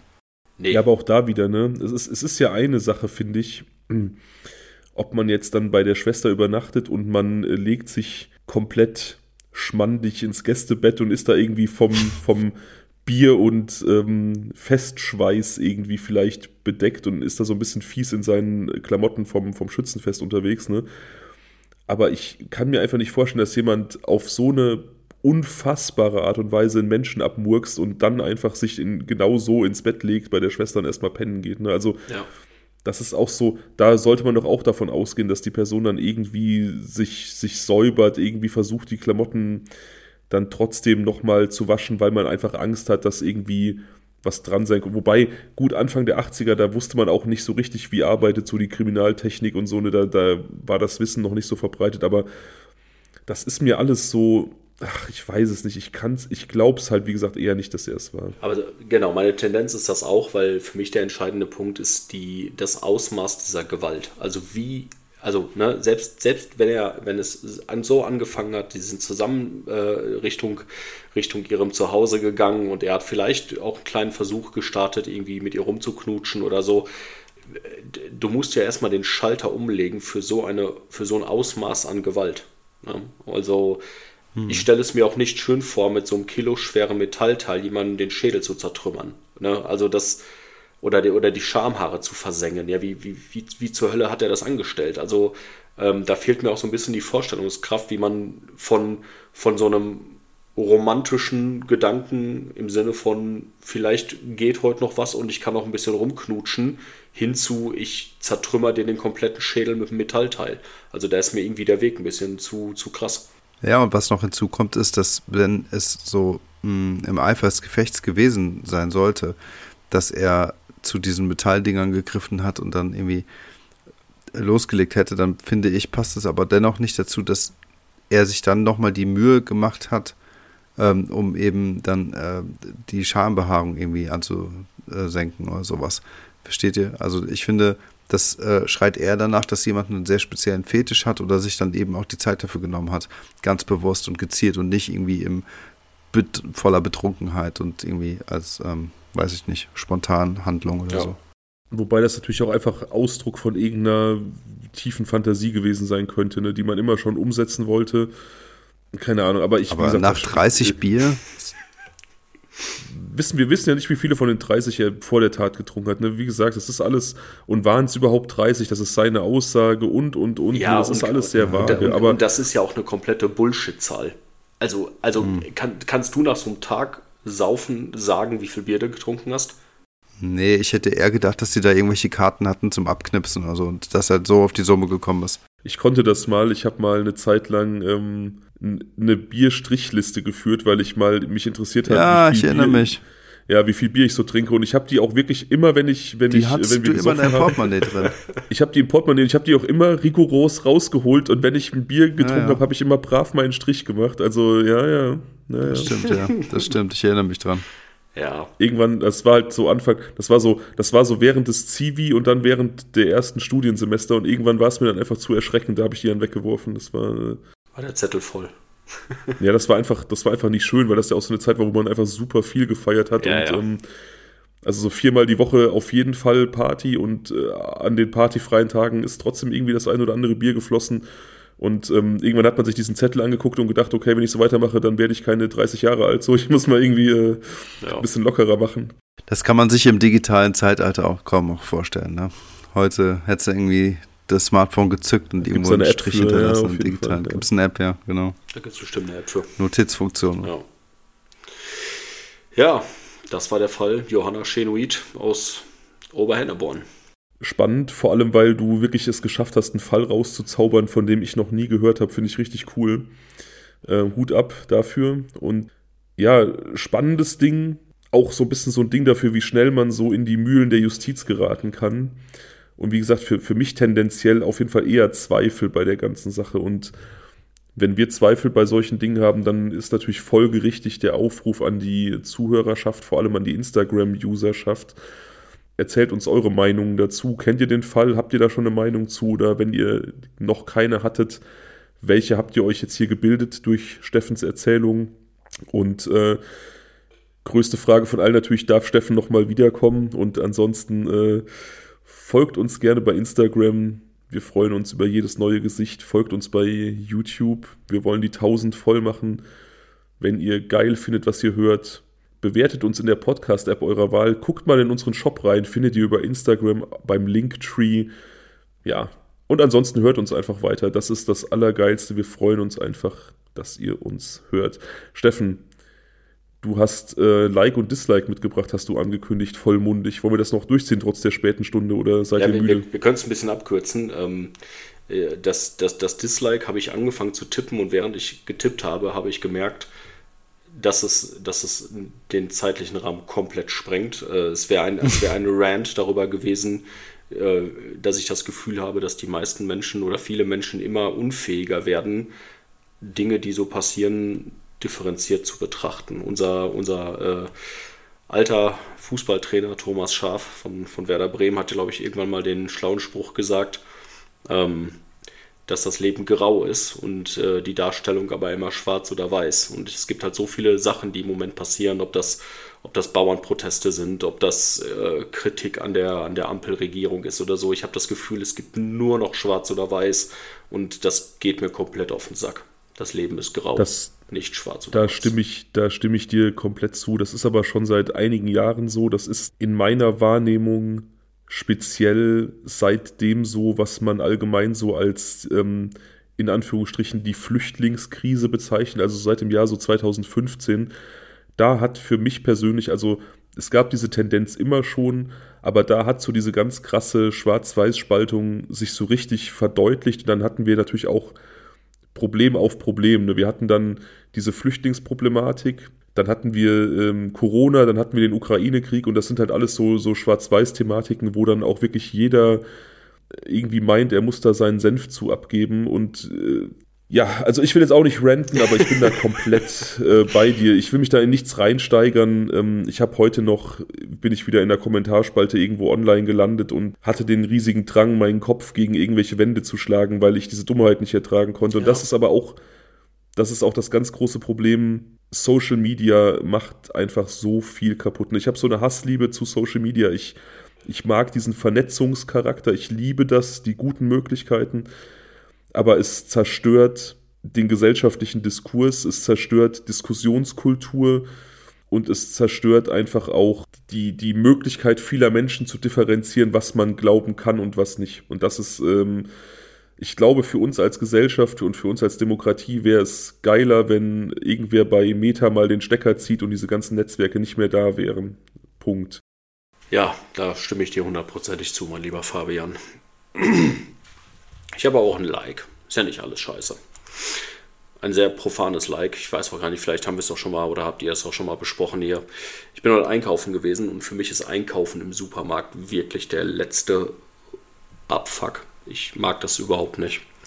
Aber. Hey, du wolltest ein Like ja, sagen, nicht ja, ein Pass auf, pass auf. Es ist deutlich besser geworden, seit es Selbstzahlerkassen gibt. Das hat hm. meine Bereitschaft, einkaufen zu gehen, absolut erhöht. Ich weiß gar nicht warum, weil normalerweise ist ja diese Interaktion an der Kasse sowas von ritualisiert. Das ist eigentlich völlig stressfrei. Ich habe heute überlegt, ob es vielleicht daran liegt, dass man einfach in, in, in, einem, in einem eigenen Tempo die Waren scannen kann, zurücklegen kann in den Wagen. Ich bin, ich bin auf jeden Fall, also mein, mein, mein Punkt ist, Selbstzahlerkassen sind absolut großartig und vielleicht sollten auch die Discounter darüber nachdenken. Nee, da bin ich dagegen. Also ich, ähm, ich bin einmal dafür, dass nicht zu viele Menschen ihre Berufe verlieren, ihre Jobs aufgrund von Wegtechnologisierung. Und zum anderen gehört dieses von einer schlecht gelaunten Kassiererin so behandelt zu werden, dass man das Gefühl hat, man muss sich dafür entschuldigen, dass man gerade bei ihr einkaufen geht. Das gehört zum Einkaufen dazu. Und dann, das nämlich verbunden mit der Freude, wenn dann jemand richtig nett zu einem ist an der Kasse, weil man damit gar nicht rechnet. Das ist einfach so schön dann. Ähm, da gehe ich mal richtig gut gelaunt nach Hause und deswegen, das, das geben mir diese Selbstzahlerkassen nicht. Also ich bin dagegen. Da muss ich dir widersprechen, weil ich das Gefühl habe, dass in meinem Supermarkt, in dem ich meistens einkaufen gehe, der ist komplett durchprofessionalisiert. Die sind, die sind nicht unfreundlich. Und das vielleicht geht mir auch das auf den Sack, dass ich genau weiß, du hast vielleicht auch einen Scheißtag, aber du tust so, als wäre ja alles gut. Und das geht mir auch vielleicht auf den Pinsel. Also ich, ich gehe hier immer in einem äh, Kaufland einkaufen. Also ich sag mal so, die, die Kassiererinnen dort, die ähm, lassen ihren ungezügelten Emotionen freien Lauf. Ja? Also wenn die einen schlechten Tag haben, dann erfährst du das auch von denen so. Und ja, aber das mag ich irgendwie.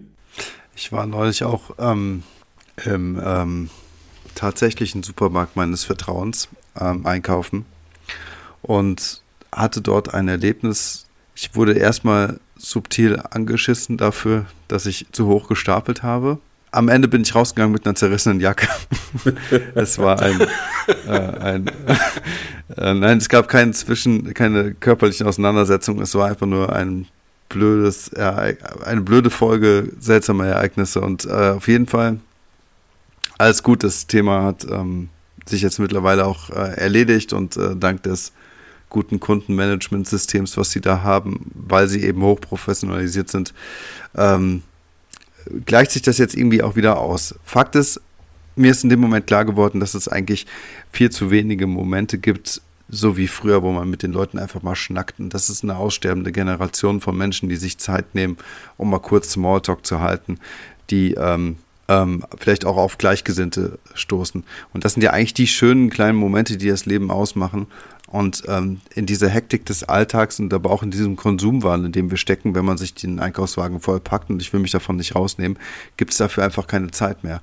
Man ist ja quasi genötigt und gedrängt, halt in so ein super Turbo alles wieder einzupacken und hat da irgendwie, keine Ahnung, den Stress des Jahrtausends. Also ich kriege jedes Mal, wenn ich aus dem Supermarkt komme, brauche ich eigentlich zwei Wochen Urlaub. Und ähm, ich glaube, es, äh, es hilft nicht zwangsläufig, jetzt das Ganze zu äh, technologisieren, weil letztendlich dann diese Chance des zwischenmenschlichen Miteinander irgendwie jetzt dadurch noch weiter schwindet. Gleichzeitig hier und da ähm, machen diese Kassen schon Sinn, allerdings sind die ja häufig auch begrenzt auf fünf bis zehn Items oder sowas. Das heißt, das macht dann auch nicht mehr, das geht dann nicht mehr so gut. Also ich weiß nur bei ähm, einem großen schwedischen Möbelhaus ist es ja dann irgendwie auch sehr stark begrenzt. Und dann Supermarkt käme ich dann nicht wirklich auf meine Kosten, weil ich meistens mehr habe. Und ich finde halt diesen Aspekt des, ähm, der, der, der äh, Wegrationalisierung von Arbeitsstellen halt auch irgendwie nicht gerade gut. Von daher bin ich da so ein bisschen äh, auf beiden Seiten, würde ich sagen. Zum Thema äh, mit, mit den Leuten an der Kasse auch mal irgendwie reden können und so ein bisschen sich Zeit nehmen da muss ich dann wirklich auf den Tante-Emma-Laden unseres Vertrauens verweisen, wo wir früher regelmäßig einkaufen waren. Steffen kennt den auch von Besuchen ja. in unserer Heimatstadt. Und ähm, da war ich auch teilweise immer überrascht, wie viel die halt einfach auch wussten. Ne? Also ich weiß noch, als ich aus Berlin wiederkam, da war ich ja noch nicht so verwurzelt mit dem Laden, da war ich da öfter einkaufen und dachte, okay, man ist halt Kunde wie jeder andere. Und dann stehe ich so an der Kasse und dann sagt die, die, die Frau, die immer da ist, halt so zu mir, ja, wir haben sie ja lange nicht gesehen, sie waren ja auch in Berlin, ne? Und ich dachte mir, woher weiß die da, woher weiß die das, ne? was ist da los, ne? So, keine Ahnung. Sind, sind sie wieder hier jetzt, ne? Und ich dachte mir, so, Alter, was ist denn los, woher weiß sie das, ne? So muss das aber sein. Die war zu Gast beim Cirque du Soleil. Das kann gut sein. Die war eine von den Artistinnen, ich habe das nicht erkannt. das bezweifle ich ganz stark. ich auch, ja, definitiv. Ja, ihr habt natürlich recht. Natürlich ist es scheiße, wenn er, wenn er so, so ein Scanner den, äh, den Job wegnimmt. Ne, das ist ja auch so. Und ich gebe dir auch recht, so ein, so ein kleiner Smalltalk, ähm, den hat man, finde ich, übrigens am ehesten noch an der, äh, an, an der Bäckerei. Also da bei diesen Backshops. Die finde ich in der Regel immer unfreundlich, muss ich sagen. Ja, aber das. Ja, Tatsächlich. Nee. Nee, finde ich nicht, weil da muss man in die Offensive gehen und, und, und selber den Smalltalk beginnen. So, ne? Ich habe ah. mich letztens mit meiner, meiner Bäckerei-Fachverkäuferin darüber unterhalten, dass sie ein Brot, was aus meiner Sicht ein Paderborner ist, als Sauerländer Schwarzbrot verkauft hat. Und da habe ich gesagt, ja, jetzt seien Sie doch mal ehrlich, das ist doch kein Schwarzbrot. Und die war völlig perplex, weil sie auf diese Art von Kommunikation einfach nicht eingestellt war. Die war eingestellt auf, ich nehme halbes geschnitten, ja, bitte, danke, tschüss, hier ist Geld. Und das war, das war schön. So, ne, weil wir uns darüber unterhalten, dass der Name dieses Brotes halt totaler Blödsinn ist, weil es kein, kein Schwarzbrot ist. Als ich weg war, hat sie vielleicht auch gedacht, was für ein beschissener Klugscheißer war das denn? Der soll einfach sein Brot kaufen und, und die Fresse halten. Vielleicht hat sie das gedacht, glaube ich aber nicht. Mein, mein, mein Plädoyer für Selbstzahlerkassen war komplett egoistisch, weil es meinen Einkauf angenehmer macht und meine Hürde, einkaufen zu gehen, ein bisschen gesenkt hat. Also ich meine, so äh, unter dem Kriterium der, ähm, der eigenen Geschwindigkeit her kann ich das nur bestätigen. Ich finde das auch immer eine Zumutung, wenn die da wie so total Wahnsinnige das irgendwie so hin und her schieben und man überhaupt nicht mitkommt. Und dann passiert es ja meistens so, dass dann, wenn du denkst, so, jetzt komme ich einigermaßen in den Flow und kann hier bei dieser, ähm, bei diesem Formel 1-Rennen irgendwie, irgendwie partizipieren, dann kommt dann irgendwie Obst. und du hast die Bananen nicht gewogen. Oh, oh, oh, oh. ja. Das war auch ein ganz, ganz ja. schlimmer Anfängerfehler, Daniel. Ja, passiert immer wieder, ich sag's dir. Ich war letztens mit meiner Tochter einkaufen und äh, ich hatte lose Paprika in so einem Beutel und meine Tochter hat mir bei diesem Einkauf äh, gezeigt, wie dieser Handscanner funktioniert. Ich habe den nicht benutzt. Und äh, wir haben dann festgestellt, man muss halt diesen Handscanner nachher nur scannen und dann kann man direkt bezahlen. Und wir haben dann beim, beim Einladen im Kofferraum, habe ich halt gemerkt, so, ich habe die Paprika nicht bezahlt.